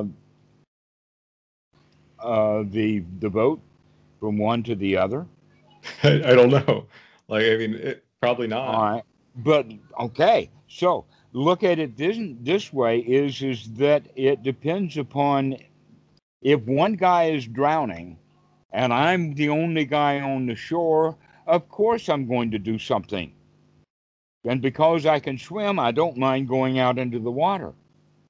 But two guys, let us say that one guy is drowning, and the only guy that can save him jumps in the water too, but he can't swim either. Now you've got two drowning people. Okay. Okay, going back to the to the uh, to the story of dads watching uh, Fox News and getting angry. If we engage him and we don't know how to swim in joy, we're winding up going to be drowning in his anger. So let's look at it from always the small, individual, what you can do, as opposed to oh, I need to lend my tiny, tiny, tiny little weight to all of these other millions and millions of people and join them because I feel so bad about how the government is operating. And I can save millions of people by uh, voting for Donald, uh, excuse me, for, for Joe Biden. Because it's look at all the people. Yeah. I has to do disagree. I think it's okay to do small good. it's okay for me to spend 10 minutes to vote. I mean, if like it only is 10 minutes. yeah, it is. It didn't take long. But look how many people have been spending not just all day long standing in line, but some of them have also been working for weeks and months and months, working to the best of their ability and having a lot of bad feelings along the way, and especially having the bad feeling. I mean, look at, at on voting day, they didn't have the result. And so everybody in the United States is unhappy. Yeah, there's like skillful and unskillful ways to handle handle that. Like, Hmm? um, yeah, I mean, I'm not let's- suggesting let any amount boil of down to or- this. If you can find a skillful way for voting, then go for it. Well, I mean, why? Like, okay, if you can find a skillful way. So you're saying you can't skillfully Most voting is done unskillfully. Most voting is done with trying to see some personal advantage. Remember earlier when I was giving you the definition of stupid? That people can see how bad Trump as a politician really is. Many people can see that. Well, yeah. guess what? A whole lot of other people can see how bad and wishy washy and no good, no account Joe Biden is, and they can point out all of the uh, times that he has uh, agreed with, meddled with, and joined with the Republicans. And so now you have the progressives, they don't like Biden either. I think it's pretty obvious that one of those choices leads to greatly reduced but it's suffering. obvious to you. Obvious to me. And it may be obvious also to me, and in that realm, I agree with you. But what I'm also pointing out is, is that while it is obvious to you and obvious to me, there's an awful lot of stupidity out there. There will always be ambiguous actions that we take where we don't know if the results of that will be positive or negative in the universe. Um, I could take a action that I believe is moral that, you know, accidentally hurts a lot of people, but mm-hmm. my mind remains clear and I just don't see the impact of that because I'm not looking in the right place. Um, but that is true for a million and one actions that we take. Um, so we always have to grapple with ambiguity. Um, so, you know, I think somebody on the other side of the aisle could probably make the same argument that I'm making for their candidate. Um, mm-hmm. But, which I think is what you're pointing out. Um, you know, but if if I do believe that an action would like reduce, if it is fairly clear that an action would, I mean, like other people will be deluded. Other people will be like, whatever like you have to have some certain amount of confidence that you're like interpreting the world correctly. Um, and if i see mm-hmm. that one action will result in like a you know hundreds of thousands of lives potentially being like less hard or like um you know less deaths or anything like that um that also that ultimately seems like kind of good for the sangha. Like it, it seems like you would want to bring people in you'd want more people realizing uh you know the four noble truths. Um mm yeah, I don't see any reason to like not take minor actions that could potentially help other people. I do get that you don't want to like um, get wrapped up in the machinations. You don't want to like um, dirty yourself with that. But I thought a lot of the point of this was that so that you could like engage like with the world. You could be of this world but not a part of it. Be in the world but not of the world. Yeah. That so like we can be in the world. How yeah. did that work out for him? I mean, I think you can die gracefully, and I think he came close to that. He, he did that. That we got to. I mean, him. we we're ultimately trying to cultivate like we don't want to be afraid of death. Um, mm-hmm. I know you brought up some examples of like people trying to you know block a gunman. Um, you know, and I hope that like if I thought I could help in a situation like that, and you know bodily harm would come upon me, that um, I wouldn't think twice. Uh, I, I, mean, I don't think I'm in that situation, but um, yeah, I mean, we. I, I, guess I just see that like mm-hmm. some some issues seem kind of, you know, obvious. Like, you know, I don't want kids locked in cages. You know, um, if I think you know certain foreign policy decisions or whatever, like I don't know, maybe you could make the argument that I shouldn't be engaging with any of these lines of thought that would reduce in like hundreds of thousands of lives lost. But if you could do that in a skillful way, I don't see the problem with it. I have had let us say this year, dozens of good ideas. Not one of them is going to be implemented. Yeah. Okay. One of the good ideas that I've had is is to relocate all the nukes out of Turkey into uh, an area of Ukraine that I know. Boy, if they put the nukes in Ukraine and put a big U.S. military base in Ukraine, that would really change world politics. Yeah. And and taking all of those troops out of Turkey would not do Erdogan any good. Okay, so these are the kind of ideas. Also, using derelict, uh, abandoned housing for the homeless would be a very, very good idea. It's not going to happen. You're Just getting all the delusion without any of the benefits, though, because you're not partaking Pardon? in the political process. Well, that's because we because don't you're really thinking know. about all this stuff.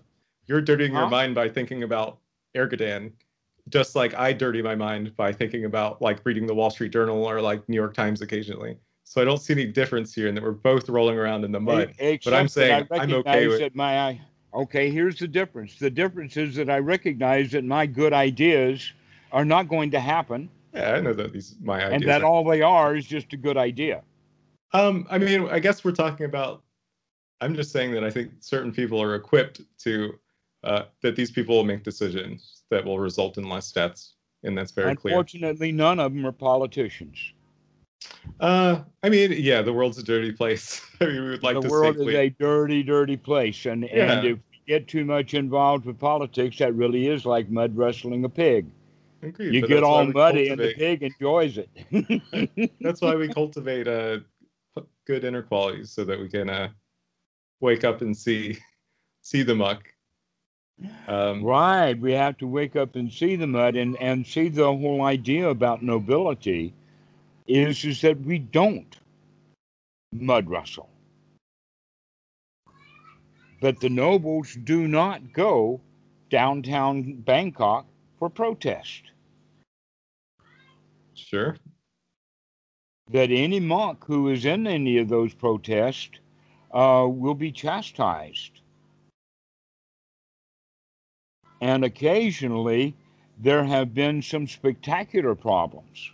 An example of that was is that there was a monk who got involved in the uh, um, uh, Rohingya, uh, the Muslim group that was in, in Burma. Yeah, but these are all examples of like unskillful ways of engaging in politics. Un, well, getting engaged is unskillful because Mhm. it invites unskillful engagement. How can you get engaged and still be skillful? Here's an example, okay? Jesus went into the temple and he saw that the money changers were defiling the temple. And so he decided he was going to overturn the tables and throw the money changers out of the temple. Yeah. What the Buddha would have done was the Buddha would have gone to, uh, to Caiaphas, I think the guy's name is, and talked to him and pointed out that these um, uh, bankers are defiling the temple by being in here doing their money changing. Why don't you just move them outside?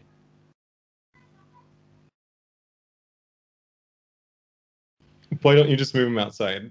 Yeah, just move them out of the temple. That's what Jesus wanted. He wanted them. He didn't want to kill all the money changers. He just wanted them out of the temple. He's engaging in politics if he does that. He's- Pardon? I mean, he'd be engaging in politics if he did that. Well, the Buddha did exactly that kind of engagement. Yeah, the But Buddha's he politicking didn't there. vote. He didn't join the sheep. He went and had a conversation with the barking dog. You see, we don't have to convert just one sheep. If we can convert a barking dog, we can save the whole crowd of sheep. I don't disagree. That's why he had the um, uh, uh, the communication. He actually was good friends with both King Bimbisara and King, King. King Pasenadi was of the west, and uh, King Bimbisara was of the of the east, and that they had joint mutual kingdoms, and everything was hunky dory so long as the Buddha was good friends with both of them. But a hundred years after the Buddha's death, now you've got war on your hands. But the point is, is that the Buddha did, because of his position, work with the top, the people who were in charge, the royalty, and that Jesus was not able to do that. His relationship with Caiaphas and with Pontius Pilate was uh, tainted. It was tainted with uh, accusations of wrongdoing and things like this. So, uh, going to the point of if, if you want to change how the sheep are voting, then maybe we should get uh, Biden into the Dhamma. But only Maybe. to happen in that maybe okay. So this is the the idea then is is that uh, instead of voting, we can spread Dhamma. Maybe it's here's a good Biden question. doesn't need the Dhamma so much as Donald Trump needs some Dhamma. if one action leads to the president, a hundred presidents from now being Buddhist or like coming into the fold uh, versus one action leads to like that never happening.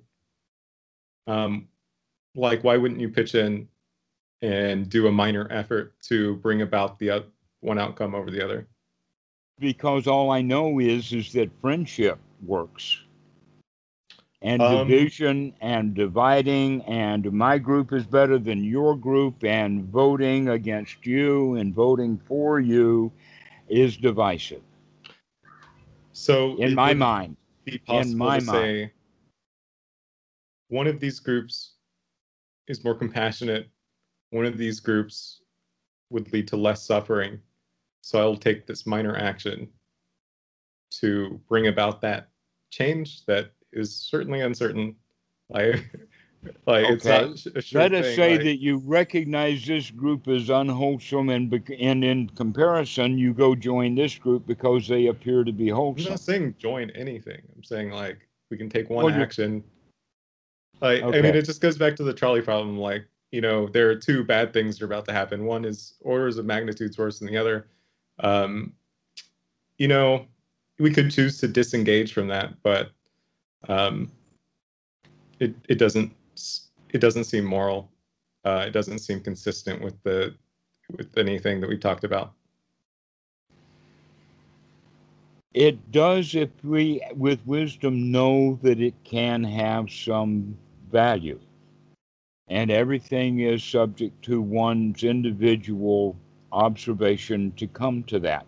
If we do it with wisdom, if we do it with investigation, then uh, we can do it in a way where we can, let us say, um, help the outcome without actually getting in the mud and wrestling with the pig. Mhm. We can invite the pig to dinner or something. I agree that it'll be hard to do that. Like I certainly didn't engage in I mean like I voted and I didn't do it skillfully. Like I was certainly mad at Uh-huh. times. Um but we you know we we often talk about ideals. We don't talk about, you know, or We're You know, talking about hypotheticals. Voting is a hypothetical. Let's let's follow it along just one little bit more. Uh, rather than uh, being merely a voter or merely being a volunteer for a campaign, let us say that we really do want to con- uh, to make some changes to Washington. We really want to con- uh, to uh, get in there and do some good, which a lot of people do by the tens of thousands every year. And so, uh, with the connection that you have as friendship with the mayor, you get on the representative's um, uh, staff, and maybe uh, three or four years from now, helping the uh, uh, uh, the Senate candidate get elected, and so now you get on the senatorial staff. So you've got all of these staffers in Washington. Mhm. As far as congressmen and whatnot, we've got um, uh, 100 senators, 435. You got some uh, vice presidents and presidents and that kind of thing. So let's say that we've got less than 600 officials, but you've got tens and tens of thousands of people who go to Washington to drain the swamp. And they wind up uh, in that uh, uh, line drawing showing that when, when you are up to your hips in alligators, it's hard to remember that you're there. Your original intention was to drain the swamp. Okay. So a little bit of draining the swamp is a vote. A little bit more draining of the swamp is becoming politically active.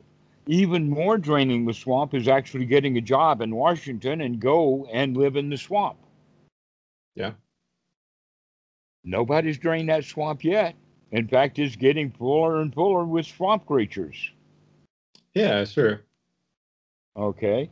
So it's hard to remember that our original intention to, was to drain the swamp when we're up to our hips in alligators. So back to that story about the young man, the, the son goes in with his dad angry at the television, and he winds up being in the swamp, surrounded by the alligators of his dad's anger. And he can't, sw- he can't drain the swamp. Mhm. tens of thousands of people every year go to Washington to try to drain the swamp, and every one of them winds up being in the swamp and eventually a swamp creature. Yeah. With every one of them have the idea that I'm here to drain the swamp, and not one of them takes even a whole cup full of water out of that swamp. Uh, I mean, I think moral progress is probably a good sign that things are moving in a generally positive direction. Ah, but um, moral progress. Now we're talking MLK, Martin Luther King. No, I don't know. That's just I didn't know he talked about moral progress. I'm just saying, like, oh, know, the well, the arc of positive. the universe I mean, bends towards justice or something like that. Yeah, I mean, okay. Basically, what that... we can say is is that over in the past, humanity was really ignorant Mm-hmm. And because of humanity being really ignorant, we were really violent. Yeah. And we had things like uh, uh, Rome, which wanted to conquer, subjugate, and make slaves out of any and everybody that wasn't a citizen of Rome. Mm-hmm. All right. And we've had the same thing similar with ancient uh, Chinese emperors and whatnot like that. But over time, as humanity has slowly begun to wake up, now we live in a culture that's not quite so violent. Mm-hmm. And it's going to continue that way. That in fact, everybody generally now has the idea that violence is not moral. Yes.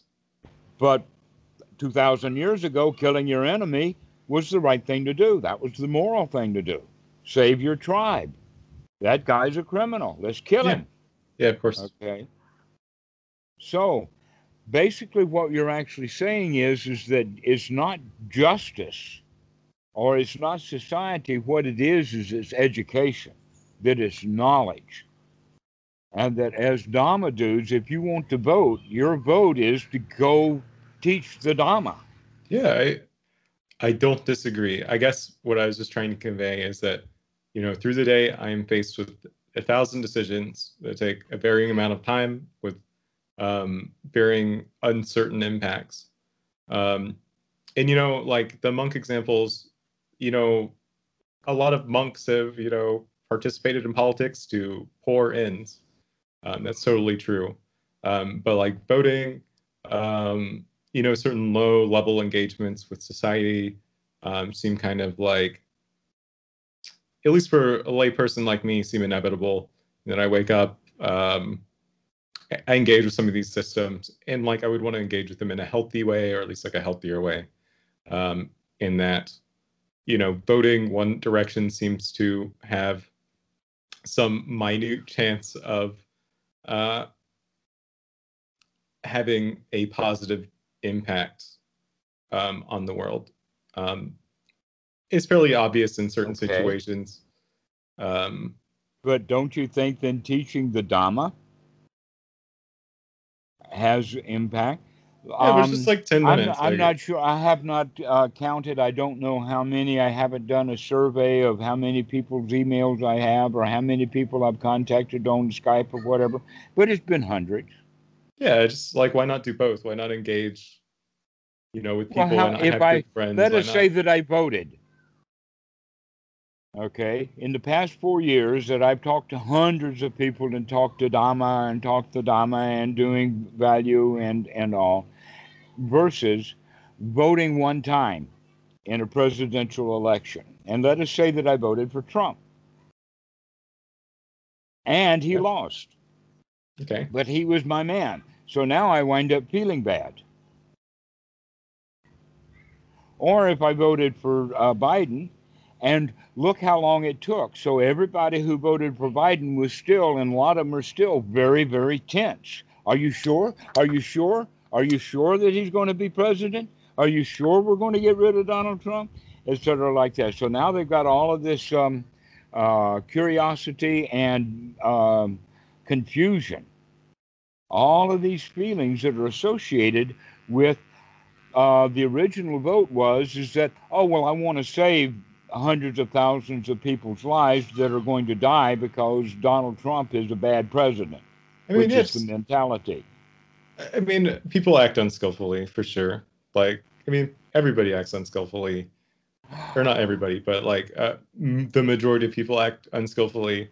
Um, just because they acted unskillfully in one situation doesn't mean that it would be impossible for somebody with the toolkit to like, you know, monitor their like internal state to um, ah. partake in an action skillfully. So let's do the risk benefit analysis. The okay. risk benefit analysis is is that my vote is worth very very little. As much as they tell me that every vote counts, yes, they count them, but when in Michigan alone, uh, Biden wins by 150,000 votes, 150,001 vote is going to be very, very minor. My yeah, personal individual vote. However, yeah, the benefit is very low then. However, the cost to me of wanting Biden to win is uh, a great toll. Look how much suffering there is in the United States over people wanting their candidate to win. Wouldn't it have been great if we had 150 million happy campers who didn't care a whit about the government and didn't care about voting at all? That they were all happy campers? That in fact, that's what happens when a government is really good. When a government is really good and really benign and does its job very well, then people don't care about the government. It's only when the government is misbehaving do people start to feel big. The same thing is happening in Thailand right now. You have the yellow shirts and the red shirts. Well, I'm not sure that they're wearing red shirts anymore, but it, they're out in numbers. And, uh, and the yellow shirts who support uh, uh, the old um, established Thai government, they recognize that the old established Thai government's got some problems. They, everybody does.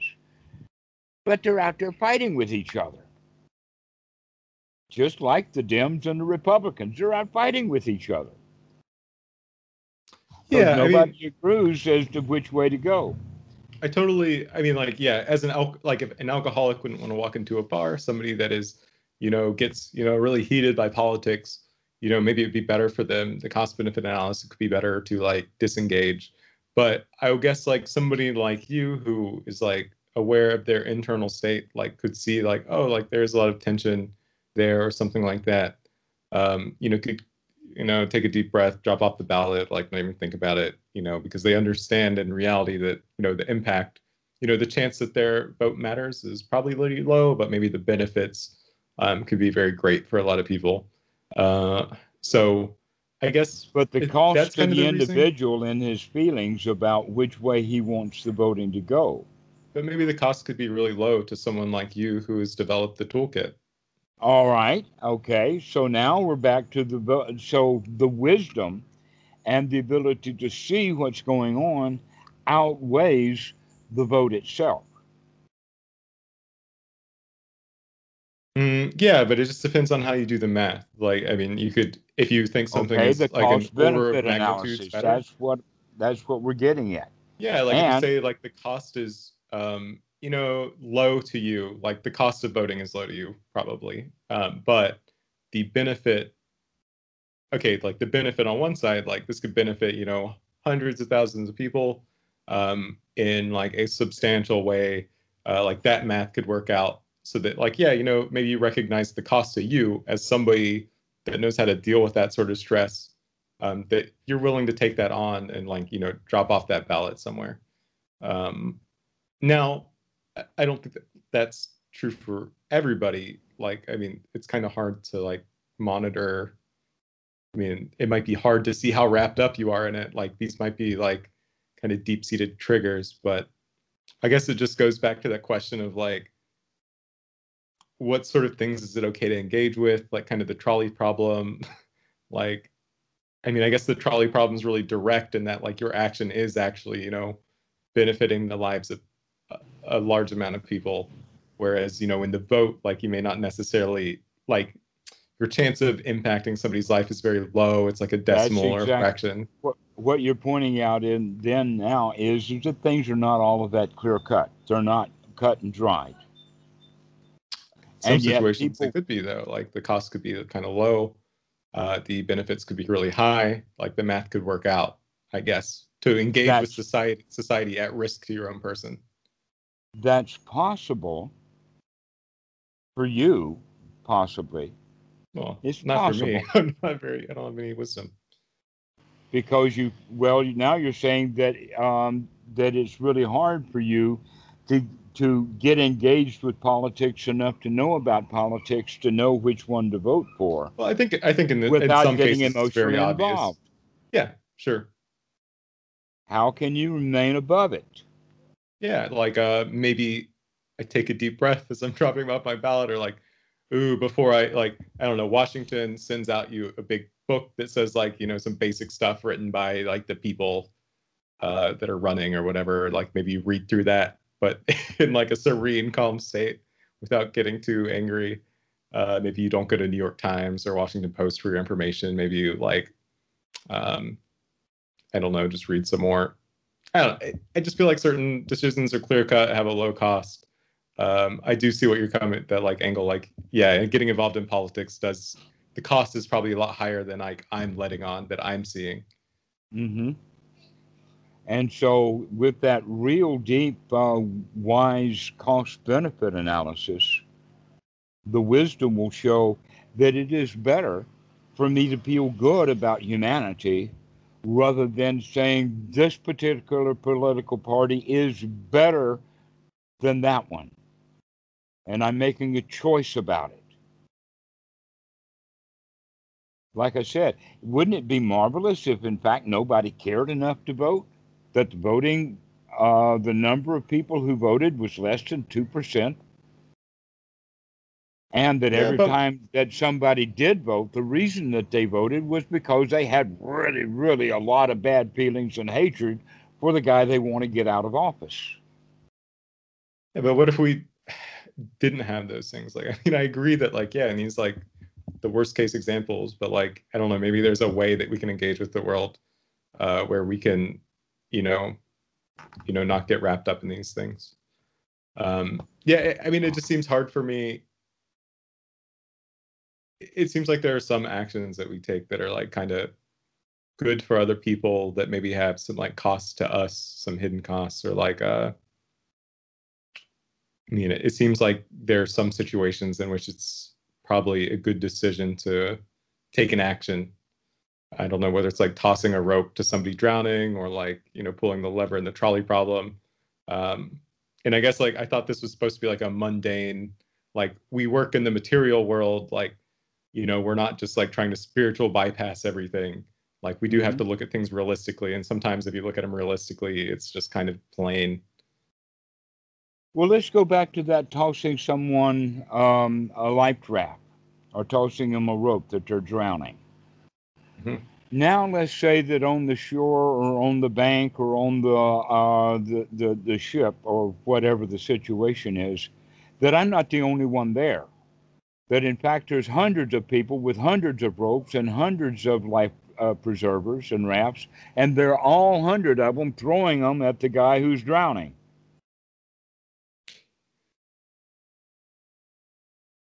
Wouldn't it, be better in that have- case? Wouldn't it be better in that case than I not bother to throw my um, life draft or life preserver out there because the water's already full of life preserving preservers and the guy is still drowning? Maybe even in the case that the preservers are part of the problem. One of them hit him in the head.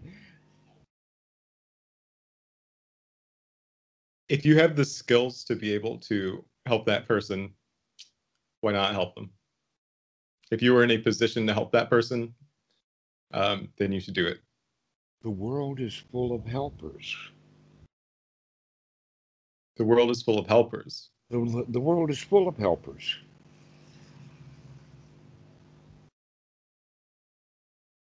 yeah, it is. yeah, I get that. But like, The uh, world is full of helpers, right? They're all, all out there voting and out there rioting and out there brandishing their weapons and out there saying my my team is right and your team is wrong.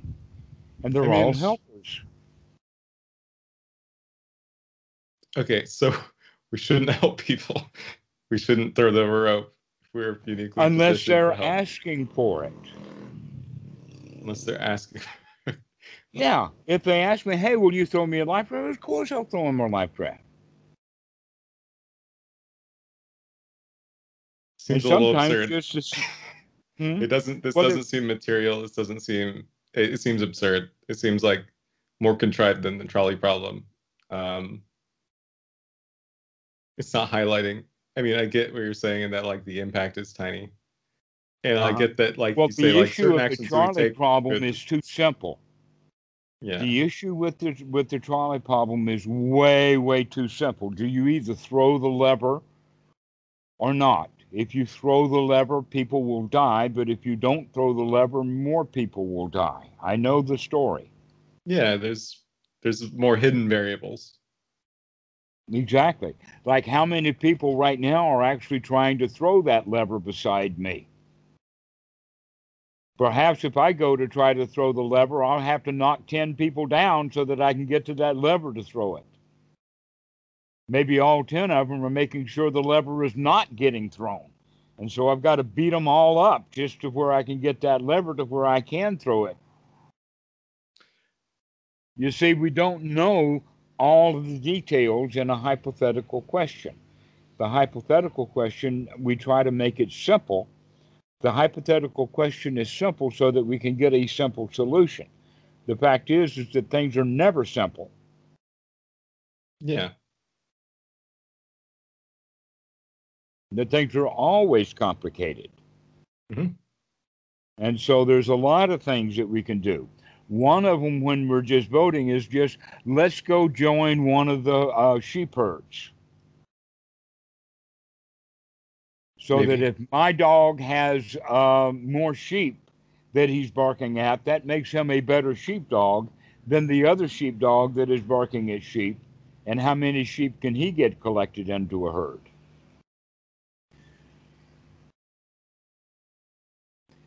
So instead of just joining the sheep herd, there's other things to do.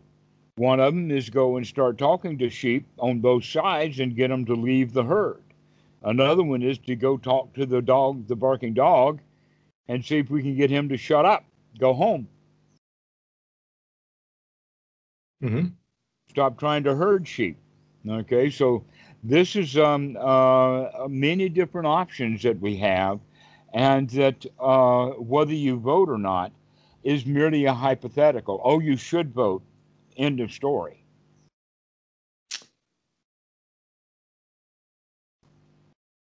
Yeah, that's simplified.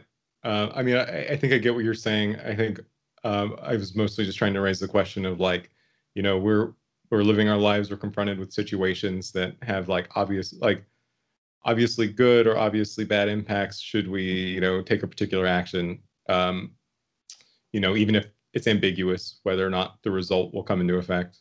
Um, You know, Mm-hmm. So you're going back to the mentality of a good guy like- with a gun. Hmm? Now you're back to being a good guy with a gun.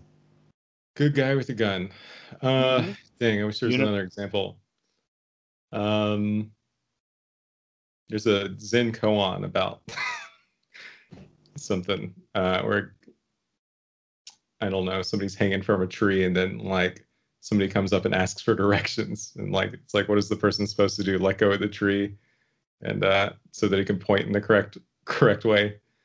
Um, and so it seems like in that situation, kind of like what you're saying, is that the best option would be to like not do anything because then uh, it would have some physical harm on you. Um, in that that person can go wander around and be lost, but inaction there is like probably the best option. Um, Well, actually, in a way, I'm not saying yes or no. yeah, I'm because I guess you're look at what you're doing. yeah you're to just not weigh all of the society. You're not a Let's part of take some- society, so you're not going to take part of it. Mhm. Um, yeah, I mean, so you're saying this idea that there are good actions and bad actions is just untrue. Um, that Untrue, we, because we do not know the outcome of the future. We just simply don't know what the future is going to be.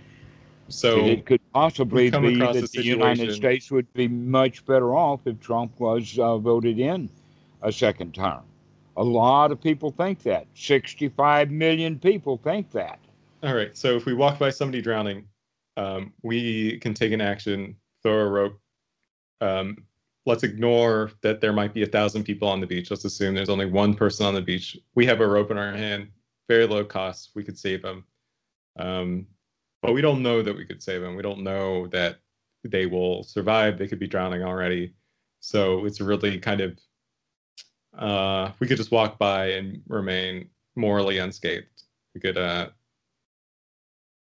it'd be fine if we didn't throw him a rope. In Let's say that we walked by the beach or we walked along the beach and there was a guy right out there drowning and yelling for help. Yeah. But we didn't see him. We didn't hear him. We're not aware of him. And we continue to walk down the beach. Yeah, but we In see that the case, is it moral Mm, to let him drown because we didn't know that he was drowning? Oh, because we did, I mean we didn't know we can't you know we can't choose either way there. But Well, I was in a way, we can say drowning, that, well, wait a minute, you weren't paying attention. That if you had merely looked at it to see, or merely opened your ears instead of um, worrying about the conversation you're going to have with your boss, that you would have seen him. yeah, then I'd agree that could be an amoral. Yeah, that would be amoral to be not paying attention, um, Mhm. So that you would not be able to take that action. Hundred percent. Exactly.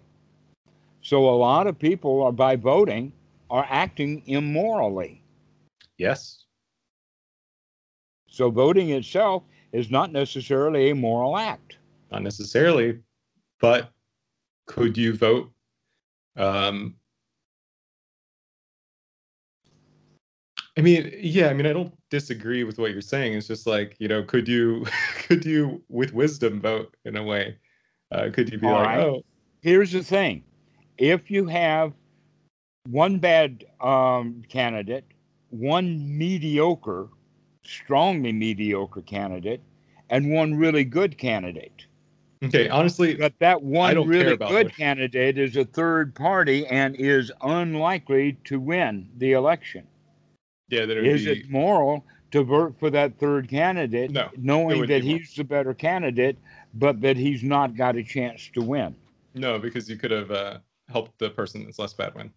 Um, but I, let me just say, like the voting example, I'm not personally tied to. I think there's probably like decent arguments, like you're talking about, to like not engage with the political process.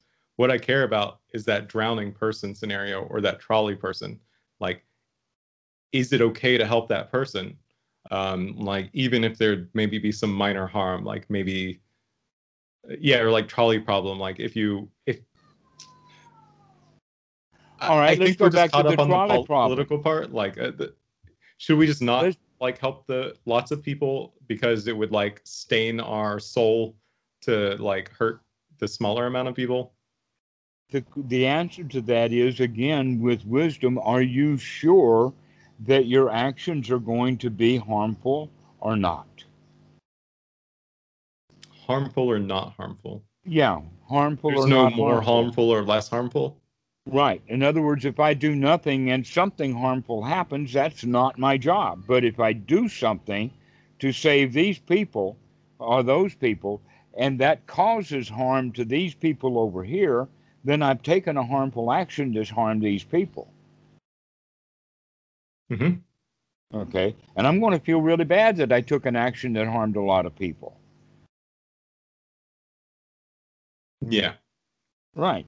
But if I do nothing and the, and that and it saves those people that I would have harmed, then I am blameless for harming those people because they received no harm. These people were going to get harmed anyway. The scenario was set up that they're the ones that are going to be harmed. And so I'm blameless for those people because I didn't set this thing up. But I'm saying, and more than that, is is that often we don't have just a binary choice that this uh, hypothetical uh, trolley car scenario has set up to either throw or to not throw um, the lever. Now, let's look at it in more complexity. Maybe that you know and are good friends, or you, that you know and are your big enemies with one or the other side. Okay, so you're saying uh, back to that. You're just saying it's contrived, in that the people uh, it's contrived to make it too simple. Mm-hmm. Yeah, the people that set up this scenario would be morally culpable for whatever like deaths occur. Right. Uh, whereas you can walk away blameless. I even can walk if, away say, blameless. Like, in some even if like many more people died, even if you could have like changed the outcome, because it's not, it would be amoral for you to decide who lives and who dies in that situation. Mm-hmm. Okay. Okay. So let's take this then to co- the coronavirus thing. There are uh, many people in the medical profession who are actively engaged in uh, the hospital issues around the coronavirus and they've been doing it for months. Many of them are exhausted. Many of them have died from coronavirus. Mm-hmm. Um, but that's that's the job and that's the profession that they're in. Now, someone says coming off the street, "Oh, isn't it terrible? So many people are dying in this hospital. Let me go myself into the ICU and try to help people." Mm-hmm. But because um, of conditions or whatever like that, I also catch the coronavirus from the people that I'm trying to help, and I die. Is mm-hmm. that morally responsible for me to die? My family and friends uh, unhappy over my death because I was trying to go help someone. Or is it not more moral for each person 100% of us to say the corona is dangerous. Mm-hmm. Let us stay away from people so as to make sure that uh, the coronavirus does not affect me. Mm. And if and if uh, 300 million people voluntarily went into seclusion, then only the people who already have the coronavirus would would uh, die from it and the and the deaths would stop because nobody caught it because nobody was um, doing it. Okay. So if everybody went into seclusion, or with a few people, let us say less than two or three percent of the people still had to have jobs uh, and and did their work, but they were extraordinarily cautious. They wore N95 masks rather than the, the common mask. Mm-hmm. They washed all the time and they made sure that they stayed um, completely distant from people. Isn't that a moral thing to do rather than trying to vote for a politician who is going to do something about making people wear masks? Okay, so just to, I think this has clarified a lot for me, in that, okay, so in the trolley problem,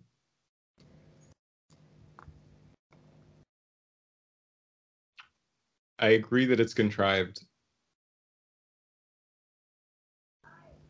And if I individually take action that's going to harm people, then I'll know that. That's a confessionable item. Let me get that off my chest. But standing and watching a whole lot of people die in a contrived situation, I can at least do nothing or uh, perhaps point my finger at those are the guys who killed all of those people. They're the ones who made up the co- the, the trolley uh, scenario. Yeah, I mean, I guess like I see that. Yes, the people that set up the trolley scenario morally culpable.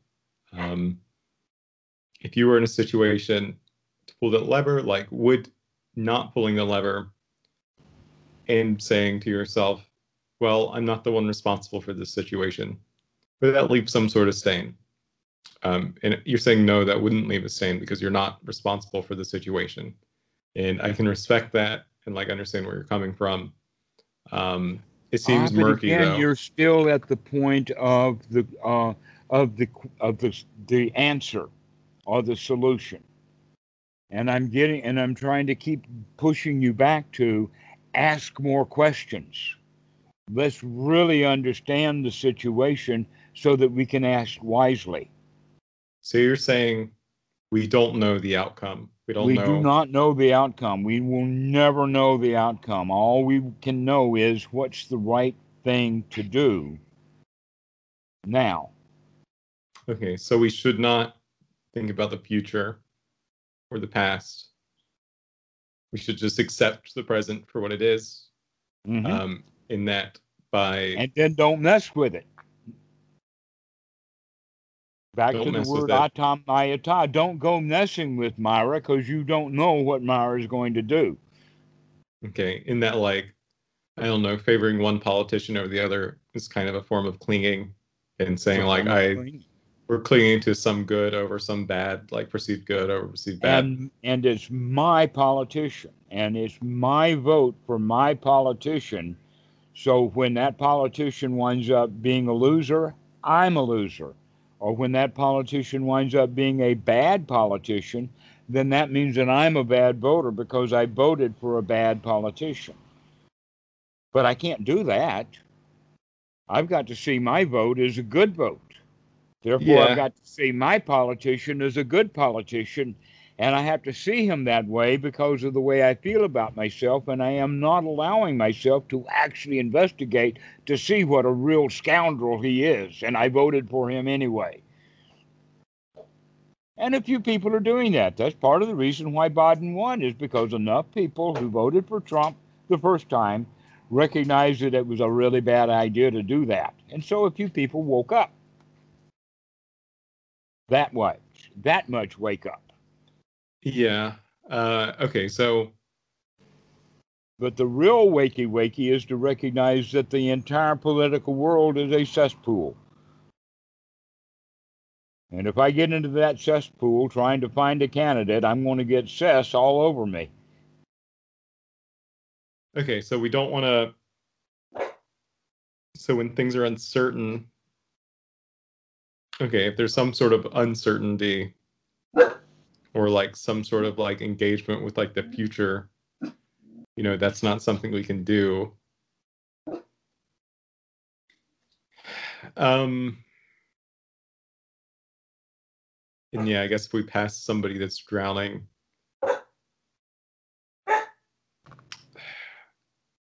I feel like we'd why not help?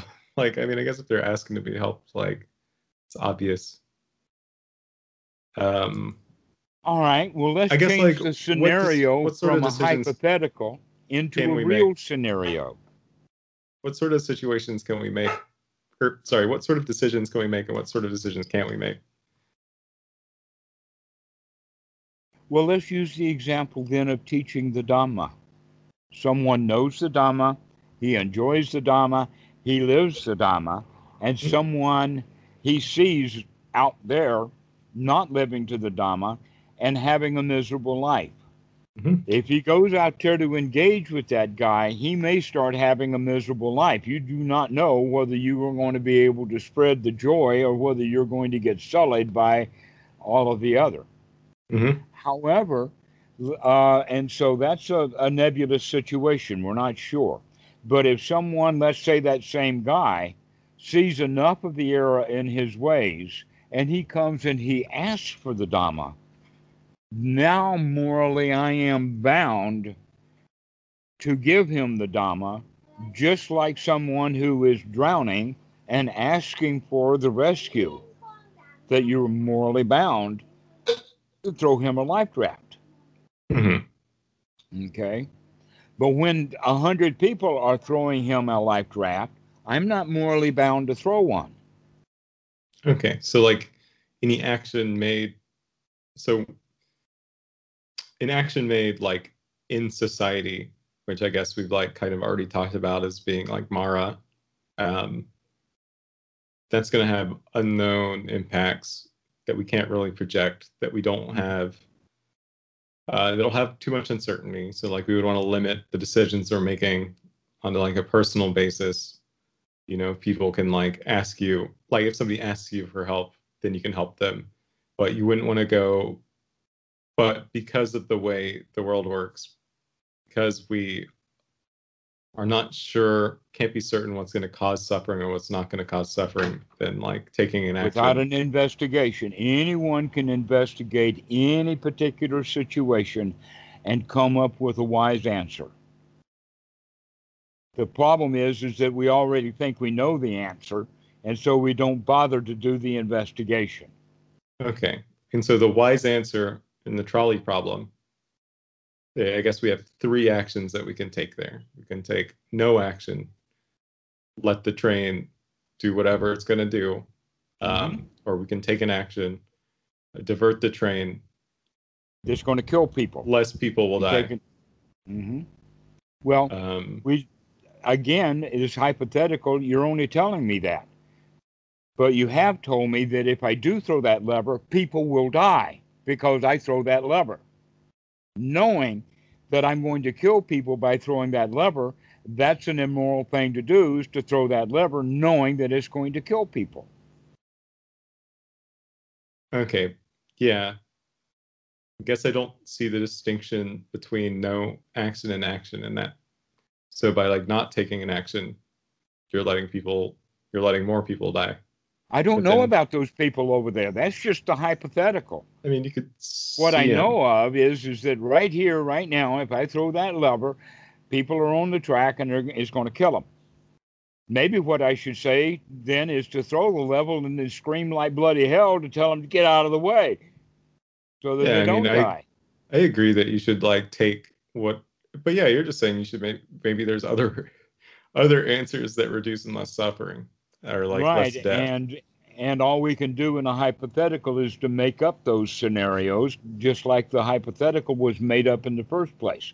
In a real situation, we need to investigate to get as much information as possible so that we can uh, make a wise decision. Mm-hmm. And in in this case, the whole point was voting or not voting. The answer to that is each individual voter has to look at how he feels. But we cannot and that if say... he wants a particular outcome, then he is in danger of being disappointed if he doesn't get what he wants. The question is can you remain noble and aloof and not part of the world? Okay, so we choose who we associate. I, I, need to leave soon, but we, we choose who we want to choose who to associate with. Like we talked about that earlier today. We say like we want to look at the qualities that they present to us in the world. Like um, so like I would want to like associate with noble people, um, like these you know people that you know exude the Brahma Viharas. Like this is how their relationships are with other people. Um, I guess we could only really inspect that with people that are close to us, with people that we have direct interactions with. Um, that would be certain. Um, I guess it just seems like you could do the same thing for a politician. Um, I don't know. You could say it's a local politician that maybe you have personal interactions with. You could evaluate, you know, how they deal with the world, how they interact with people, um, and make a decision based off that, like who you want to associate mm-hmm. with, um, that would be one way. I mean, that that seems kind of like a decision um, that you would take. But here you would have because you had a personal relationship with that politician, you could have some influence. Mm-hmm. But if you don't know that politician and he doesn't know you, then your vote is going to mean very little, an individual vote. Hmm. Yeah, it seems like it comes down to certainty and even when we were talking about the trolley problem, you were you were talking you bring up the uncertainty of what the, your actions will bring about. Um, yeah, I mean, I get that partaking in some systems could like lead to you getting wrapped up in them, you know, and like personally, like probably got too invested in like uh, politics over the past year. Um, or whatever. But like, if we could look at these people's effects on the world and come to like a reasonable conclusion that one would be better for the better than the other, but like a lot of people, um, I mean, I, I, I see like why you're laughing, but it almost seems like a political decision to like be removed from it. Um, hmm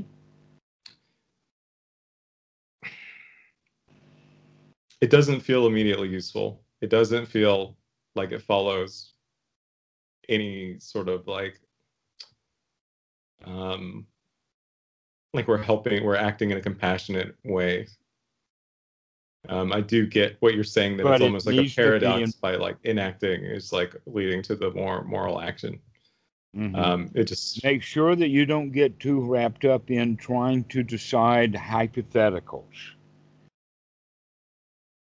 That those are just concepts. The well we were also using is- politics as kind of a hypothetical in that we were character like they were caricatures that we were talking about. We weren't talking about you know the actual effects of those people.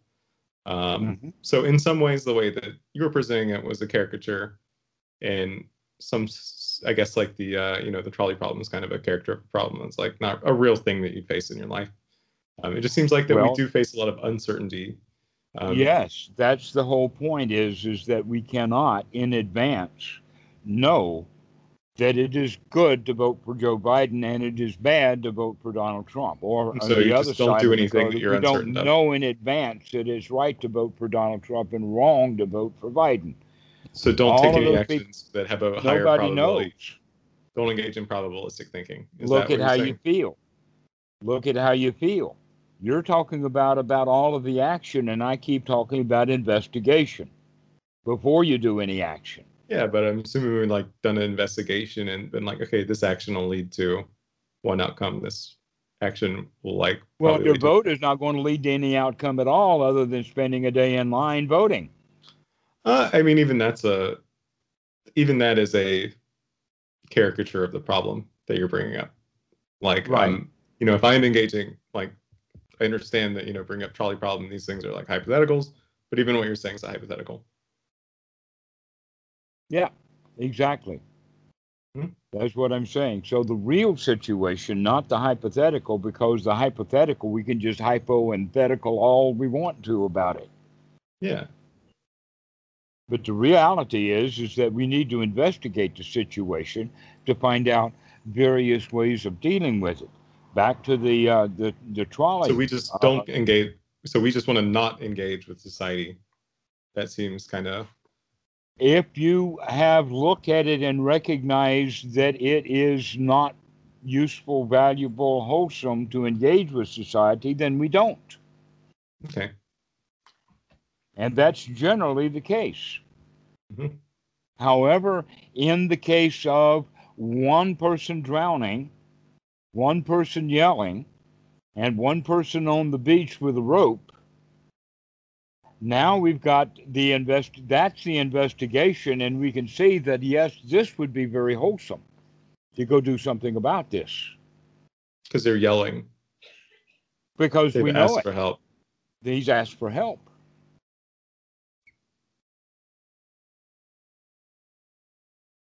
Hmm. The kind of help that we can give him. Okay. Um. Yeah, I mean, I just think with the person drowning, like, if they're not asking for help, maybe they got. I mean, there's this. Really, I'm just trying to ask: Is it okay to try to help people with uncertain information? And I think the answer is no. I don't know that. It, but if the if the situation is uncertain, then maybe the thing to do is more investigation. maybe they drown. I don't know. Like sometimes things have a time limit. Sometimes you got to make a call. You're right. Sometimes we do. Mhm. So all of it has to do with investigation and with uh, uh, actually that that would not take a long investigation. That can be done in two seconds. Okay. Guy drowning, 200 people here trying to save him. That doesn't take long to figure out. Yeah. Guy drowning, and I'm the only one who can do it. Yeah, you're just saying- investigation doesn't take very long. Yeah, you're just saying it has to, we have to do a cost benefit analysis. If the cost is too high, you know, don't engage. Mhm. In the you know, in the case of the trolley problem, engaging with the trolley problem, even approaching it, even if you're aware of it. Um, cost is too high to even contemplate pulling the lever. that lever, the cost is really too high. Cost is too high. Okay. Uh, yeah, drowning. You know, have to assess the situation case by case basis. Um, but uh, with the trolley problem, there, an investigation would show many different solutions. One of them is to throw the uh, throw it uh, the lever and yell at all the people to get out of the way, the few people, or you can not throw it, but instead not even go anywhere near the lever. What you do is you tell everybody on the other side, all the big crowd, hey, there's a trolley coming, get yeah, off that's, the tracks. That's all I'm saying, though. That's like, that's all I'm trying to tease out of you is that, you know, take the action um, that is most appropriate. Mm-hmm. Based upon an investigation. Yeah, that's that's all I'm saying is like, you know, you do your investigation, you look at what's around mm-hmm. you, and then you take the right action. I guess just what you're saying is like the cost is too high to engage with politics. That that like any effect in a vote could have is just like to like you know the stress of like researching which candidate is going to win like the likelihood that your vote actually matters like all these things are too high for you personally to engage with that almost anyone once they make that cost benefit analysis. For instance, weeks before or months before the the election, I have already decided, uh, based upon what little bit of investigation that I've done, that that candidate is better than this candidate, and so therefore I want to vote for that candidate. Mm-hmm. And then on the news, they talk about the, the candidate that I'm liking and intending to vote for is not doing very well. Because mm-hmm. he's not doing very well, I don't like it because I want to vote for him and I want him to win. Therefore, I'm going to feel bad. And so I start watching the news. And every time the news says something good about him, I go up. And every time the news says bad something about him, I go down and I'm up, down, up, down, up, down, depending upon the uh, the action. Why? Because I identify now with that uh, politician. Yeah, I don't. I agree. I completely agree with that. In that, um, you know, the way we like, if you could engage with it in a very bad way, I mean, like, I don't know. I could list off like a dumb situation where, like, you know, it actually didn't. Like, you're just kind of like, voted one way and then just like didn't even tune into election mm-hmm. day like you just let it ride like now that's probably not super possible. Um so all of the politicians yeah, I, that's the, like what you're telling me now is like a far cry from like i guess how the discussion started. Um and then like yeah when we do approach that trolley problem all you're saying is like yeah we want to perform our investigation and choose the right action. And maybe the right action is like pulling the lever jumping on the train pulling the brakes but like it's okay like if we can to like help people. Um now you're saying that if there was a choice between 100 lives and 10 lives that's still going to hurt you very much.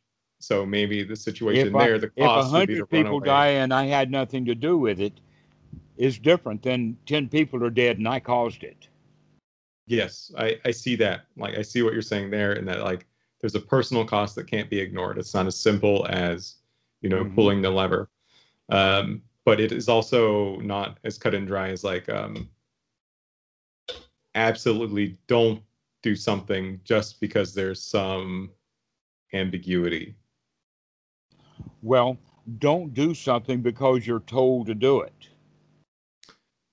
Yeah. To look and investigate. That in fact, both of the barking dogs, all politicians you can see is barking dogs, and all of the people are like sheep. And when the dog barks, the sheep get into a herd. So, when the dogs are out there barking, we have to watch to make sure that because he's barking and and the, this dog is barking saying that dog and his group are bad and that dog over there is barking and saying this group is good and that group over there is bad. All right. So they're basically pointing fingers at each other. It is better then to not get involved or want to cling or to hold to either side because either side that you cling to and hold to and identify with is going to be a source of suffering. Okay, so it wouldn't be possible with normal human faculties to be able to perform an investigation in that scenario. Mm-hmm. Okay. And generally, the investigation is wait a minute, I really don't know. It is it, and it is not so easy for people who see what a criminal uh, Donald Trump is for them to investigate enough to say, wait a minute, maybe him being president is not as bad as they say it is. I mean, the, uh, there's also a lot of a lot of barking dogs in the media. That in fact, if the media is not out there barking, they've got no job. An example of that is one group of people who is adamantly, adamantly against the Republican Party in all cases, adamantly against them. And yet they don't even talk about the, uh, the Republican Party much because uh, their audience and they already see that the Republicans are just done with, not worthy of it. But this now uh, television announcer or this uh, YouTube uh, poster, he's screaming at about how bad the Democrats are because they're uh, they're also corrupt, and that he's a progressive, and only progressives are good, and the general Democrats are bad, and the Republicans are really really terrible. But here he is now spending almost all of his time screaming about how bad the Democrats are. Of how, how wishy washy they are, and how Biden is not going to uh, um, prosecute Donald Trump, and they want to have a general good feel and all of that. And yet, a lot of people in the progressives they hate that idea because they hate Donald Trump so much they can't stand that uh, Biden wants to be a peacemaker.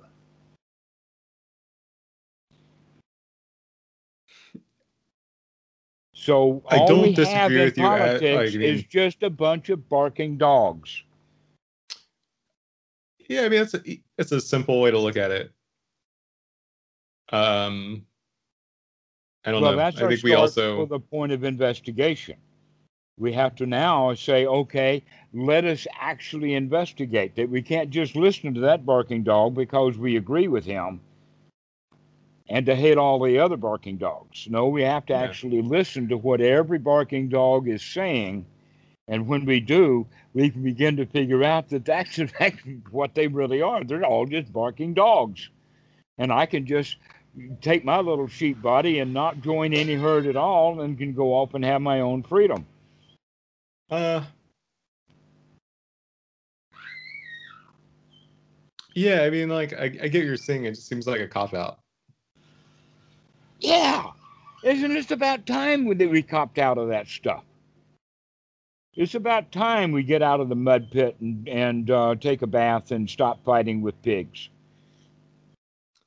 Let's stop mud wrestling. Let's cop out. Yeah, we I do mean, not have to take say on the like- responsibility because those people in politics tell us that we're being irresponsible because we don't vote for their side. yeah, I mean, politics is an easy example to look at and just say it's like messed up. Oh no, it's Um, not. We've been at it for more than an hour now. No, I'm saying it's like very plain, but like if you look at uh yeah, I mean I think politics is like less clear cut than a lot of things. Um yeah, I guess I would just hope that like I'd be able to help the people around me. Um like that I would want to like wake up and choose actions that kind of help the people around me. Um and you know maybe And that's not teach them the the Dhamma. Hmm? If you really want to help people, then teach them the Dhamma. Yeah, I mean, and that's like a legitimate answer as well. Uh, but it just seems like in through throughout life that will be presented with um, situations that are, you know, not clear cut that we'll have to perform an investigation on that may have, you know, unintended side effects and short of uh, short of withdrawing completely from society, um, we'll have to make those, and then then maybe I'll just have to understand that those will have some impact on me Mhm. um, and eventually maybe recognize that I'd have to withdraw completely in order to remain unstained, um, which could be true. It just seems, uh, kind of. I just want to help the people around me. Uh, I mean, like, I want to have a compassionate like worldview. Um, but wanting that doesn't mean that it's necessarily true. Well, the compassionate worldview is to be ca- compassionate to the people that you know, the people you talk to, the people you engage with, and to not give too much thought to the people you don't know, never heard of, and all you have is stories. Yeah, I agree 100%.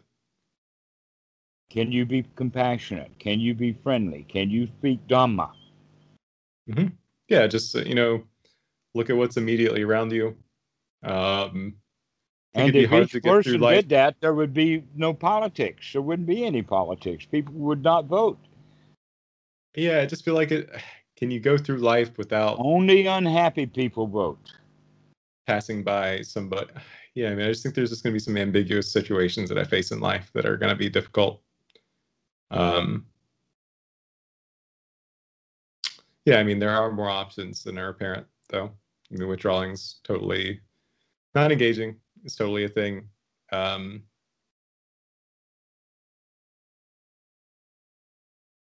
yeah, it just seems like we should be able to help people. I don't know, like the the trolley problem, the drowning person. You, you can, but that doesn't mean that because you want to help people, that your intentions are always correct, spot on, and that when you intend to help people, you always do help people. That's not. Yeah, of course, we'd want to like. Case. Yeah, that's why we. I don't know, cultivate our like inner qualities to be able to discern what's right mm-hmm. and wrong. So it all boils down to what Bhikkhu Buddhadasa told me that time is look at what you're doing. Mm-hmm. Because I gave him the question that I used um, that I had heard about meditation of um, work and stress and strenuous work and all of that. And uh, so the, the statement is if at first you don't succeed, try, try again. Mm-hmm. That's that's civilization for us. But he said to me, no. If at first you don't succeed, look at what you're doing. Mm-hmm. Investigate. Keep investigating and keep learning from your mistakes, as opposed to thinking that we know, like who to vote for. That in fact, the more investigation that you see, the more dirt you see. And you don't see politicians coming up with bright, shining qualities because everybody's pointing at fingers in all directions, and every politician winds up getting dirty. Yeah, it just feels like ignorance to, you know, not look at the world around you. Right. So investigate. Look closely. That's but what I'm more saying. Closely, you investigate. Huh? That's Pardon? what I'm saying. That's what yeah. I'm saying. I'm the student. Yeah, I'm saying like perform your investigation and like that should lead you I don't know, somewhere in the ballpark of a good answer. Because there's no pat answers. No bad answers. No pat answers. No bad answers. Okay, well, I've gotta go. Thank you so All much right. for your time. Yeah, this has been almost three hours. I really enjoyed this. Yeah, Thanks for super giving sorry me for such dragging a hard so time. I, I really appreciate talking to you. I have a lot to think about. Um, yeah, and just thank you so much. I really appreciate our talks. Um, I don't know. I think that is a hard question to kind of grapple with. Like, what do you do when there's ambiguity, or like, um, you know, what if More. you know, how does society affect the way we like think and perceive things? Think that's a lot of what you're getting at. Like, you know, politicians and whatnot, they're like crafting narratives, um, mm-hmm. trying to influence the way we act. Um, you know, how do we, like, is it even possible for us to like engage with that healthily? And uh, yeah, I don't got any answers, but hopefully the investigation leads to uh, something. Joy. I don't know, I don't know anymore. Comfortableness, a sangha of friends that's yeah. what this investigation run leads to. Mm-hmm. Welcome, friend. Well, thanks a ton. I really appreciate it. we'll see you later. I'm gonna go take a go to sleep. Time to go.